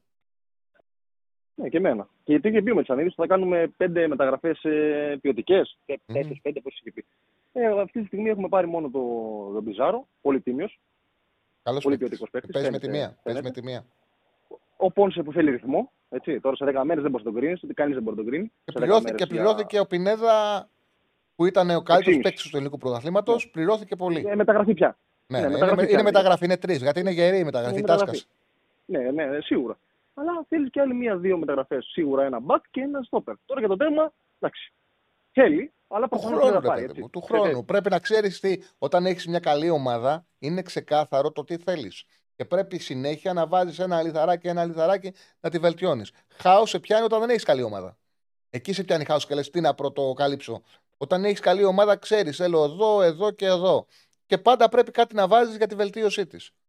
Σε ευχαριστώ πολύ. Έχεις ολοκληρώσει. Θες να πεις κάτι άλλο; Όχι, όχι. Ευχαριστώ, θα τα ξαναπούμε. Να είσαι καλά. Ε, ευχαριστούμε. Οπότε πρέπει, Στέφανε, να κλείσουμε και κάνα δεκάλεπτο πιο νωρίτερα, άμα βγει ο Ραγκάτης 7, έτσι δεν είναι, να μην του πάρουμε χρόνο. Πρέπει να κλείσουμε λίγο νωρίτερα. Οκ. Λοιπόν, 1800 ψήφοι, 16% τερματοφύλακα, όχι πες τα 50% στόπερ, για πες τα γιατί δεν τα βλέπω καλά. Ε, 16% τερματοφύλακας, 50% στόπερ, 27% ακραία μπακ, 7% αμυντικό χαφ εξάρι. Καφέ μου τον ήπια. Όλο λίγο νερό έμεινε. Λοιπόν, ο Μπάλντοκ δεν έρχεται. Θα δούμε. Νομίζω ότι ο Μπάλντοκ αν είναι θα έρθει σήμερα. Θα δούμε. Περιμένουμε. Είναι, θα είναι πολύ καλή μεταγραφή για, τον, Ολυ- για την ΑΕΚ αν πάρει τον Μπάλντοκ. Πολύ καλή μεταγραφή. Νομίζω ότι αν να κλείσει, θα κλείσει άμεσα ο Μπάλτοκ. Άμεσα. Λοιπόν, πάμε στον επόμενο. Χαίρετε. Καλησπέρα, Τσάρλι. Καλησπέρα. Ε, και εγώ έκπληξη είμαι. Ήθελα να πω για το χθεσινό παιχνίδι ότι αυτό το οποίο εμένα με ενόχλησε προσωπικά περισσότερο ήταν ότι ο Αλμίδα δεν είχε διαβάσει καθόλου το πρώτο παιχνίδι που έγινε στο Βέλγιο. Δηλαδή, βλέπαμε το ίδιο έργο. Δηλαδή, μια ομάδα η οποία προσπαθεί να παίξει από τον άξονα, γνωρίζοντας ότι αυτό το πράγμα που πάει να κάνει από τα πλάγια δεν είναι αποτελεσματικό, αλλά η μπάλα πάλι μόνο στα δεξιά έφτανε και πάλι με σέντρες τελείως ανούσιες, με μια περιοχή που πίσω από τον Πόνς έχει μόνο τον Τζούμπερ, ο οποίος κεφαλιά δεν μπορεί να πάρει. Επομένως, ήταν πάρα πολύ εύκολα αντιμετωπίσιμο. Και το δεύτερο το οποίο εμένα με πείραξε περισσότερο είναι ότι η ΑΕΚ είχε μια ψευδή ας πούμε, αντίληψη της, κα- ε, της, της πραγματικότητας και νομίζοντας ότι με αυτό το pressing το οποίο ασκούσε ας πούμε, πέρσι στο ελληνικό πρωτάθλημα είναι αρκετό για να φοβήσει μια ομάδα σαν την Advert η οποία έχει μάθει να διαχειρίζεται το pressing εδώ και πάρα πολλά χρόνια. Δεν περίμενε την ΑΕΚ δηλαδή για να φοβηθεί ας πούμε, ένα τέτοιο είδους pressing ας πούμε. Και υπερεκτίμησε τις δυνατότητές της. Και το πλήρωσε. Πού σας έχω βρει όλους εσάς. Τι, που- τι ωραία μιλάτε, τι ωραίες αναλύσεις κάνετε. Μπράβο, φίλε. Έτσι ακριβώς έτσι ακριβώς είναι. Είμαι πολύ χαρούμενος για την εκπομπή. Πραγματικά. Για το επίπεδο έτσι που μιλάτε, που τοποθετήσετε. Μπράβο. Τώρα αυτό ε, θα δείξει. Νο- Και νομίζω ότι για αυτούς που νομίζουν ότι οι ελληνικές ομάδες ήταν για το Τσουλού, άμα κάτσουμε και τα βάλουμε κάτω, οι ομάδες που αποκλείσανε και ο Παναθηναϊκός και η ΑΕΚ, η, η Δυνάμω και η Μαρσέη, μετά από τη θηράμβους με άρθρα που γράφτηκαν, ας πούμε, και με υπεραναλύσεις κτλ., στην ίδια διοργάνωση θα βρεθούμε τελικά. Και η Μαρσέη και η Δυναμό. Άμα τα βάλουμε κάτω. Ναι, ναι. πρακτικά. Αλήθεια είναι. Εντάξει, από εκεί και πέρα. Βέβαια Αλλιώς- είναι σημαντικό, είναι σημαντικό το ότι με όλες αυτές τις ομάδες τις παίξαμε. Τις παλέψαμε, τις παίξαμε, ή τις περάσαμε, είτε μα αποκλείσανε, τις παίξαμε. Γιατί είμαστε και εμείς εκεί. Δηλαδή τώρα η ΑΕΚ συγκρίνεται με αυτές τις ομάδες. Ο Παναναναϊκό συγκρίθηκε και έδωσε μάχη με αυτές τις ομάδες. Δηλαδή ανεβάσαμε το επίπεδό μας. Το ανεβάσαμε ξεκάθαρα. Ναι, αλλά όταν για την Δυναμό και τη Μαρσέη η μία διώχνει τον Κεντουζή, η άλλη διώχνει τον Μπίτσαν και αντιμετωπίζει σαν αποτυχία και για εμάς θεωρείται υπέρβαση και τελικά θα παίξουμε στην ίδια διοργάνωση. Δηλαδή αυτό που καταφέραμε πρακτικά δεν έχει δώσει κάποιο παραπάνω αποτέλεσμα. Περισσότερο απαγορεύσιμο εμείς από αυτές τις ομάδες να παίξουμε τη Champions League παρά να παίξουμε εμείς. Ναι, εντάξει. Αλήθεια είναι αυτό. Όμως ήταν μια πάρα πολύ μεγάλη επιτυχία και κάναμε την προσπάθειά μας. Δεν είναι- μπορεί να είναι εξασφαλισμένο για τον Παναθηναϊκό και την ΑΕΚ ότι ο Παναθηναϊκός θα μπορεί να περάσει τον τρίτο του πρωταθλήματος της Γαλλίας και μετά καπάκι τον τρίτο του πρωταθλήματος της Πορτογαλίας και η ΑΕΚ τον πρωταθλητή Κροατίας και τον πρωταθλητή Βελγίου. Του ξαναλέω ότι είναι ομάδες που βελτιώθηκαν από καλή προπονητική δουλειά. Γιωβάνοβιτς δύο χρόνια. Ο Παναθηναϊκός είχε να παίξει Ευρώπη μια εξαετία, με μια πενταετία, έξι χρόνια είχε να παίξει ομίλου και όταν έπαιζε δεν είχε πετύχει κάτι. Η ΑΕΚ πριν δύο χρόνια είχε αποκλειστεί από την ε, Monster. Και όταν η ΑΕΚ είχε παίξει με την Μπράγκα στην Ευρώπη, που αποκλείστηκε ο Παναθηναϊκός, είχε διασυρθεί. Είχε διασυρθεί η ΑΕΚ. Δηλαδή θέλω να πω ότι με σωστή προπονητική δουλειά έγιναν σοβαρά βήματα. Και τώρα σχολιάζουμε και κρίνουμε το τι μας λείπει ακόμα. Ναι, αυτό. αυτό. Πολύ σωστό. Θα δείξει. Εγώ θεωρώ ότι εκείνη τα επίπεδα του ελληνικού ποδοσφαίρου και, είναι και, και άμα δεν γίνει και ακόμα περισσότερη δουλειά με ακαδημίες, με παίκτες, γιατί βλέπουμε ομάδες που δεν ξοδεύουν απλά λεφτά. Γιατί εμείς έχουμε την απέτηση από τους προέδρους να ξοδεύουν λεφτά. Και ταλέντα και προϊόν δεν βγάζουμε. Οπότε, αν δεν αναπτυχθεί και αυτό το σκέλος, είμαστε πολύ μακριά από τη Champions League. Με τη λογική του να, μπαίνει, του να μπαίνει ο Μελισανίδη, ο Μαρινάκη και ο Αλαφούζο και κάθε χρόνο να βάζουμε λεφτά για παίκτες, ας πούμε, πολύ υπερεθυμημένε αξίας. Ακόμα και να μην βάζουν λεφτά. Και να πάνε σε μια λογική γιατί εύκολο είναι. Από τη στιγμή που θα βελτιωθούν οι ομάδες, πλέον και η ΑΕΚ και ο Παναθηναϊκός αρχίζουν να έχουν και έσοδα και από μεταγραφές και από τα γήπεδα και από αυτά. Και καταφέρουν να ισοσκελίσουν κάπως τον προπολογισμό. Αν δεν μπορέσεις να φτιάξεις και ελληνικό κορμό, να έχεις βάση από Έλληνες παίκτες, όλο είναι εφήμερο. Χρειάζεται ομάδα γίνεσαι όταν έχεις και καλούς Έλληνες παίκτες. Είναι πολύ σημαντικό να έχεις και καλούς Έλληνες παίκτες να βγάλεις και ελληνικό κορμό, δικό σου κορμό. Ευχαριστούμε πάρα πολύ, φίλε μου. Και εγώ Τσάρλι, να είσαι καλά. Καλή συνέχεια. Να είσαι καλά. Λοιπόν, έχει στείλει πολλές φορές έχει έρθει το μήνυμα για τον Λουκάκου, το έχω σημειώσει και ξανά να το πω. Ναι, είναι μια καλή μεταγραφή για τη Ρώμα. Η Ρώμα, βέβαια, το μεγαλύτερο του πρόβλημα είναι στο τέρμα. Ε, Είναι απίστευτο που, έχει- που, που συμβαίνει. Είναι απίστευτο. Τους έχουν κάνει τέσσερα σουτ και έχουν φάει τέσσερα γκολ. Δεν είναι. Ο Πατρίσιο, τα... ακόμα και όταν το πιάνει, όπως το πιάσε. Ε... Όπως το πιάσε ε, με, τον, ε, με την Ευερόνα, του, φεύγει, του φύγει η μπάλα μέσα τα χέρια και φάγαν τον γκολ. Θέλουμε ακόμα 30 subscribe για να πιάσουμε τις 152.000. Πάμε να κάνετε subscribe. Μήπως προλάβουμε και στη δική μας εκπομπή πιάσουμε και τις 152.000 και φυσικά κάντε like κάντε like στην εκπομπή, πατήστε και το κουδουνάκι να συμμετέχετε και να γράφετε και στο ζωντανή συζήτηση για να, έχουμε, για να είστε μέσα στην κουβέντα. Θεωρώ ότι η Ρώμα έχει τεράστιο πρόβλημα, τεράστιο πρόβλημα, ε, πολύ μεγάλο πρόβλημα στο τέρμα. Πάρα πολύ μεγάλο πρόβλημα. Επιθετικά χρειάζεται βέβαια ε, έναν μεγάλο παίχτη και για το rotation, γιατί έχει μείνει μόνο με τον ε, Μπελότη. Ο Λουκάκου ε, θεωρώ ότι στην Ίντερ, θα- στη Ρώμα θα βρει αυτό που δεν είχε στην Ίντερ, αυτό που δεν είχε στη Τσέλσι το τελευταίο χρόνο. Θα βρει πολύ χρόνο συμμετοχής. Είναι βαρύ κορμί, ψηλός ποδοσφαιριστής, ψηλό φορ. Οπότε τα παιχνίδια θα τον βοηθήσουν να λυθεί. Εγώ νομίζω ότι στη Ρώμα θα κάνει διαφορά ο Λουκάκου. Είναι πολύ δυνατός παίκτης. Θα κάνει διαφορά στη Ρώμα, μεγάλη διαφορά. Απλά είναι αυτό που είχε πει και ο Μουρίνο. Έχουν πάρει πάρα πολλούς ποδοσφαιριστές που είναι εύκολοι στον τραυματισμό. Βλέπεις ότι την μπάλα παίζουν με τη Βερόνα, σηκώνει το χέρι του να βγει αλλαγή, τον εξετάζουν, δεν έχει τίποτα. Την επόμενη που θα, θα- που θα σηκώσει το χέρι του να γίνει αλλαγή, θα έχει πάθει θλάση, θα μείνει ένα μήνα έξω. Πήραν τον Ρενάτο Σάντσες, έκανε δύο προπονήσεις, τραυματίας. Αυτός είναι σίγα τραυματίας. Έχουν πολλούς παίκτες έτσι κοντά στο τραυματισμό η Ρώμα. Έχει α- αυτό το πρόβλημα. Σε κάθε περίπτωση πάντως την αδικεί πάρα πολύ ο ένας βαθμός στα δύο παιχνίδια που έχει παίξει. Δεν ήταν τόσο κακή. Όχι, δεν ήταν κακή. Και στα δύο μάτια ήταν καλύτερη από τους αντιπάλους της. Τους κάνανε τέσσερα σούτ, έφαγε τέσσερα γκολ. Είναι απίστευτο. Λοιπόν, ε, κάτι μου γράψες για μεταγραφή. Ο Πάοκ παίρνει τον Χαξαμπάνοβιτς. Το Χα... Εξτρέμ από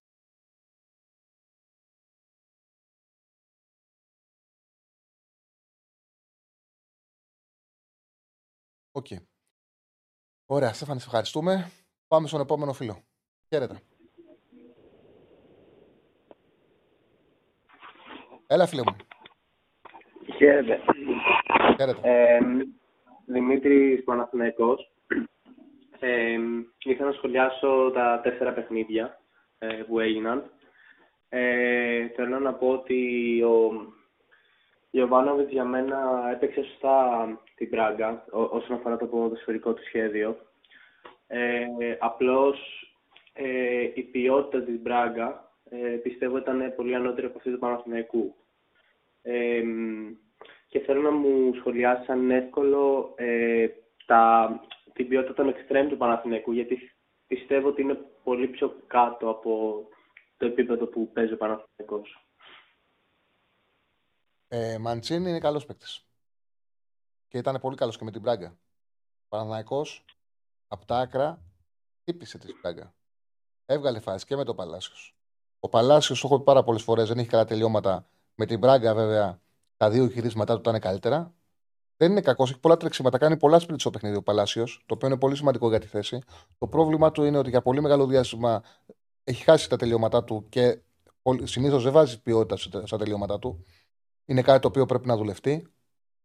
Ο Εϊτόρ είναι ένας πολύ ποιοτικός ποδοσφαιριστής. Αν επανέλθει όπως ήταν την πρώτη χρονιά Γιωβάνοβιτς και πέρσι μέχρι να τραυματιστεί, δεν θα συζητάμε για ποιότητα στα άκρα. Αν όμως δεν επανέλθει ο Αϊτόρ σε αυτή την κατάσταση, επειδή ο Βέρμπιτς δεν έχει δώσει τίποτα στο Παναναναϊκό, παρότι ατομικά είναι καλύτερα φέτος, δεν μπορεί να στηριχθεί σε αυτόν. Αν ε, δεν επανέλθει ο Αϊτόρ, θα χρειαστεί μεταγραφή.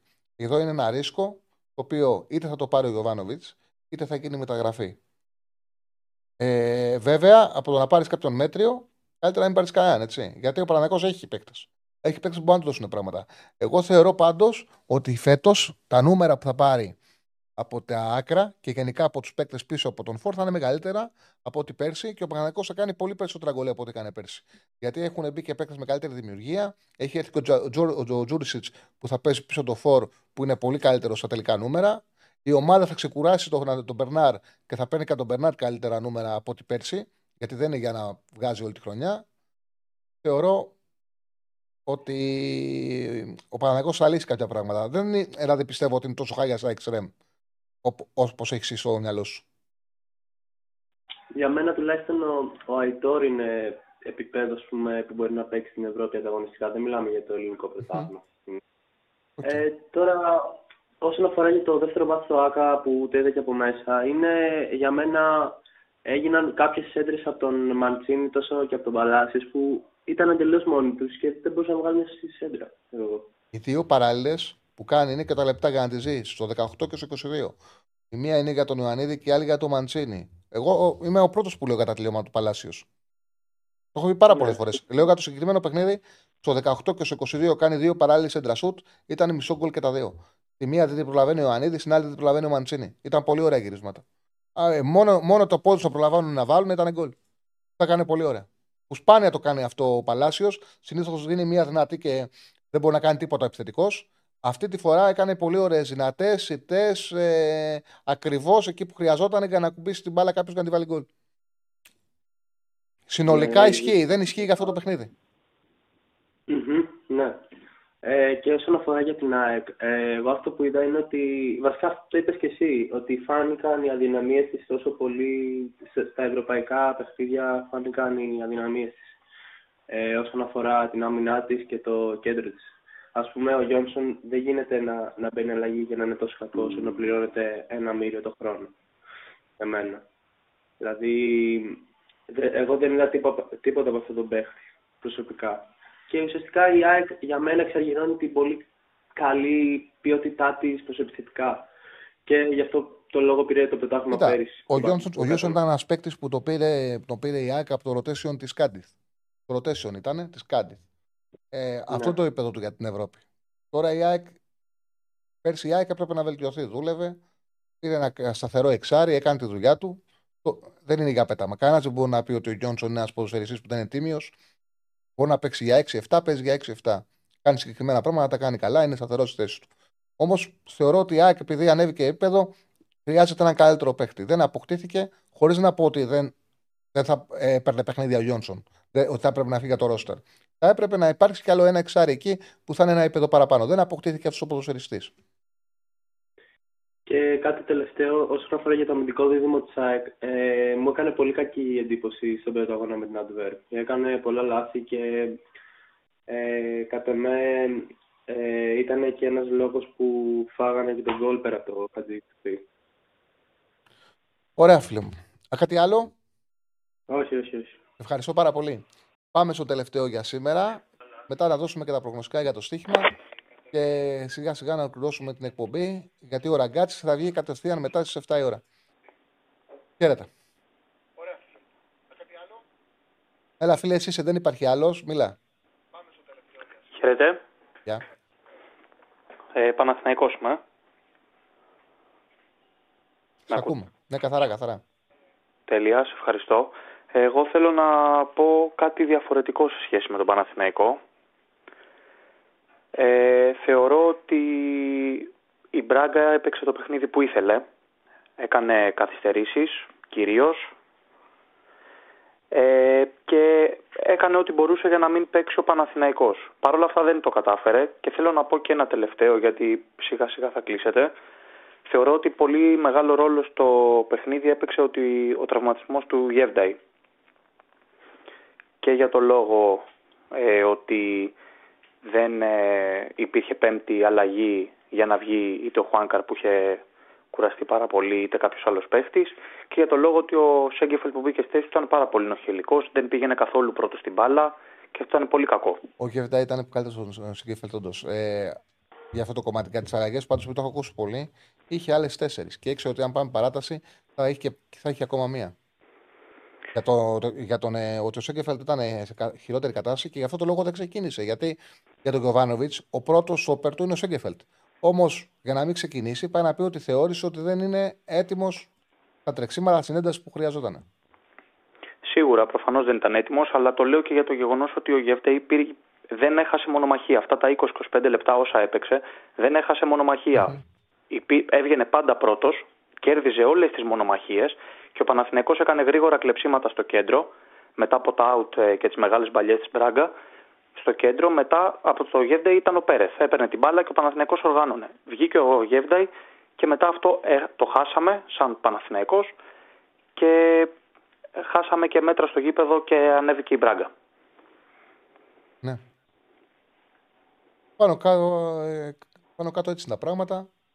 Και γενικά από το 60 πάρησαν οι αλλαγές. Ο Παναγιακό έχασε το momentum που είχε αποκτήσει. Μέχρι εκεί που δέχτηκε τον κόλλο από τον ε, Μπρουμά, που έγινε το ποδοσφαιρικά άδικο. Ένας παίκτης που είχε νικηθεί κατά κράτος από τον αντίπαλό του, να είναι αυτός που θα καθορίσει την ε, τύχη ενός αγώνα. Του είχε κάνει ο Βαγανίδη πλάκα σε όλο το παιχνίδι. Του κλέβε τις μπάλες, τον πέρναγε, τον τρίπλαρε. Και τελικά γράφει το παιχνίδι Παναναναϊκό Μπράγκα 0-1 γκολ ο Μπρουμά στο 83. Έτσι είναι το ποδόσφαιρο. Θα συμφωνήσω. Ευχαριστώ πάρα πολύ, φίλε μου. Εγώ σε ευχαριστώ και καλή συνέχεια στην εκπομπή. Να είσαι καλά. Λοιπόν, Σολμπάκεν που με έχουν ρωτήσει για το Σολμπάκεν, πολύ καλός παίκτης είναι, πολύ ψηλός, εκπληκτικό κορμί. Δυνατός δεν είναι ξένα που έχουν συνηθίσει ο κόσμος του Ολυμπιακού να βλέπει και να λατρεύει. Τζόρτζεβιτς, Γιωργάτος, ε, Γκαλέτη, που να είναι καλή στο ενασμένα, είναι ένα δυνατό κορμί αθλητικό πάνω από ένα 85, ο οποίος έχει σώμα for ή stopper, αλλά παίζει extreme. Είναι πολύ γρήγορος για το σωματότυπό του, πολύ γρήγορος. Είναι μέγεθος και στις δύο περιοχές θα κάνει νούμερα στην Ελλάδα. Θεωρώ ότι είναι πολύ αθλητικός και έχει πάρα πολλά τρεξίματα. Στέφανε, ολοκληρώθηκε όπως είδα. Πήγε το, ο center back, κεντρικός αμυντικός, κάνει κυβέρνηση. Πες μας και τα ποσοστά. 50% το stopper, 26% τα ακραία back, τερματοφύλακα στο 16%, αμυντικό hub δηλαδή το, η θέση 6% στο 6% σε σύνολο 2.000 ψήφων. Ωραία. Λοιπόν, να δώσουμε και το, να πούμε, ε, και την κάρτα για το στοίχημα μαζί με την Πέτρη 65. Είμαστε εδώ. Λοιπόν, Ζόρια Σλάβια Πράγα στο διπλό είναι στο 1.40 για τη Σλάβια Πράγα, τριάδα, παρολί. Σλάβια Πράγας κέρδισε εύκολα 2-0 στο πρώτο παιχνίδι. Τώρα σε ουδέτερο θα γίνει το, θα γίνει το match. το είχα δει γιατί ήταν αυτό που περίμενα για να κλείσω. Είχα δει πάρα πολύ χρόνο από τη Σλαβία Πράγας. Στο κινητό το κοίταγα συνέχεια. Μονότρομα του παίζανε. Η Ζόρια έπαιζε πίσω. Αμυντικά για να κρατήσει. Προσπάθησε να κρατήσει το 0-0. Με το που έγινε το πρώτο γκολ ήταν θέμα χρόνου για να μπει δεύτερο. Τώρα στο δεύτερο παίζουν από τη στιγμή που η Ζόρια θα πρέπει, δεν έχει λόγο να παίξει το 0-0. Θεωρώ ότι οι Τσέχοι θα κερδίσουν πάρα πολύ πιο εύκολα από ό,τι κέρδισαν αυτό το μάτσο. Μπραν Αλχμάρ, παιχνίδι για την πρόκριση. 1-1 είχε το πρώτο. Δεν είχαν παίξει καλά οι Ολλανδοί. Πρέπει να σοβαρευτούν για να πάρουν την πρόκριση το, η πρόξη της Αλκμάρ και η απλή πρόξη της Αλκμάρ είναι στο 1,70. Θυμίζω ότι οι Ολλανδοί πέρσι παίξανε μη τελικά. Πρόπερσι πήγανε στους 16. Αλλά πέρσι φτάσανε μη τελικά. Έχουν εντάξει, πολύ καλή ομάδα. Δύο, με δύο νίκες ξεκίνησαν στην Ολλανδία. Θα είναι ακραίο να αποκλειστούν από την Μπραν. Επειδή δεν ήταν καλή η Αλκμάρ στο πρώτο παιχνίδι, δεν είναι ψηλά η πρόξη, είναι στο 1,70. Είναι πολύ καλή απόδοση. Θεωρώ ότι θα περάσει η Αλκμάρ. Θα δείξει τη διαφορά επίπεδου. Η Μπραν είναι στο πρωτάθλημα Νορβηγίας ε, είναι έκτη. Και έχει 11, έχουν κάνει 10 νίκες, ε, ε, τρεις ισοπαλίες εξήτες. Δηλαδή δεν έχουν πάρει τα 9 από τα 19 παιχνίδια. Στην Νορβηγία τα 50% των αγώνων δεν καταφέρουν να τα κερδίσουν. Καταλαβαίνετε; Ότι δεν είναι να πεις ότι είναι και η καλύτερη νορβηγική ομάδα, είναι η Μπότο και εντάξει, μπορεί να αποκλείσει την Αλκμάρ γιατί είναι σε top φόρμα, έκτη είναι στο πρωτάθλημά τους. Και Μπεσίκτας Δυναμό Κιέβου, το είχαμε πιάσει και μόνο αποδεκτό, όχι μόνο, μόνο είχαμε δώσει την Γαλατά Σαράι την Πεσίκτα σε παρολί με το ασιατικό handicap τη ε, Σλάβια, το είχαμε πιάσει την προηγούμενη Πέμπτη. Ε, το διπλό, νομίζω θα περάσει η Μπεσίκτας με δύο νίκες. Είναι καλύτερη ομάδα δυναμού Κιέβου. Έχουν ταλαιπωρηθεί οι Ουκρανοί πάρα πολύ από τον πόλεμο, έχουν χάσει τη δυναμική τους. Στο 1,50 δίνει. Ε, ο Άσος Μπεσίκτα είναι τριάδα, παρολί. Ε, Σλάβια Πράγα διπλό. Αλκμάρ πρόκριση και Άσος ε, η Μπεσίκτας. Λοιπόν, ξεκινάει τώρα η κλήρωση του Champions League. Στις 7. Αύριο θα είμαστε εδώ να τα σχολιάσουμε, να δούμε και τους ομίλους. Αύριο εμείς θα είμαστε στη μία, μην το ξεχνάτε. Αυτή η εβδομάδα λίγο μας άλλαξε την ώρα. Χαθήκαμε, πηγαίναμε μία. Επιστρέφαμε, την, ε, επιστρέφαμε στις 5. Είναι όμως το μουντομπάσκετ. Είναι αστείο, δεν γίνεται να βγούμε την ώρα των αγώνων, το καταλαβαίνετε. Μετά έχουν τα παιδιά μπόγρι. Γίνεται ένας χαμός. Γίνεται ένας χαμός ανταποκρίνεσαι σε όλη αυτή την προσπάθεια που κάνουμε. Οπότε ε, γνωρίζετε ότι εμείς θα είμαστε αύριο μία με τρεις. Μετά έχει η Εθνική Ελλάδα στο παιχνίδι με τη Λουθουανία. Τελικός πρόκληση είναι για τις 8. Αν κερδίσουμε, θα έχουμε μια επιτυχημένη διοργάνωση. Αν όχι, αυτό που περιμέναμε εξ αρχής από τη στιγμή που το κούμπο δεν ήρθε ο Γιάννης, δεν ήρθε το μπάσκετ. Τώρα ξεκινάει στις 7 ο Ραγκάτσης. Μετά, τα, παιχ- μετά τα παιχνίδια, το Δωρή με τον ε, Αριστοτέλη θα είναι μαζί σας μαζί με τον Κώστα Κατσουράνη. Και φυσικά δεν πρέπει με τίποτα να ξεχάσετε. Κύριε εκπομπή, Μουτσάτσος λέγεται 12 με 2. Ο Διονύζης Ζεσίλας με τον Ηρακλή Αντίπα θα βγάζουν καθημερινά όλα τα ρεπορτάζ με τον δικό τους τρόπο. Νομίζω ότι θα είναι μια εκπομπή που θα την αγαπήσετε πάρα πολύ και πλέον θα γνωρίζετε ότι θα έχουμε από το πρωί, από πολύ νωρίς, ζωντανό πρόγραμμα για πάρα πολλές ώρες σταθερά κάθε μέρα. Το κανάλι των Πεταρόδων στο YouTube ανεβαίνει, δυναμώνει. Κάνουμε πάρα πολύ ωραία πράγματα για εσά και εσείς θέλουμε τη συμμετοχή σας να μπαίνετε να κάνετε εγγραφές. από τότε που είπα για τις 30 εγγραφές, έκανε κανένας; Μας γράψανε, δεν έκαναν τίποτα.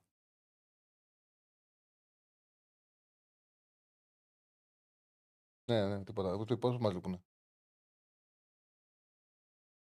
Θα το κάνουμε στο ραγκάτσι. Εντάξει, θα φτάσουμε σε 150. Δεν πειράζει, θα το κάνουμε σε 152.000, θα γίνει στο ραγκάτσι. Λοιπόν, αυτά από εμάς. Θα τα πούμε αύριο στη μία. Ακολουθεί ο ραγκάτσι. Μείνετε συντονισμένοι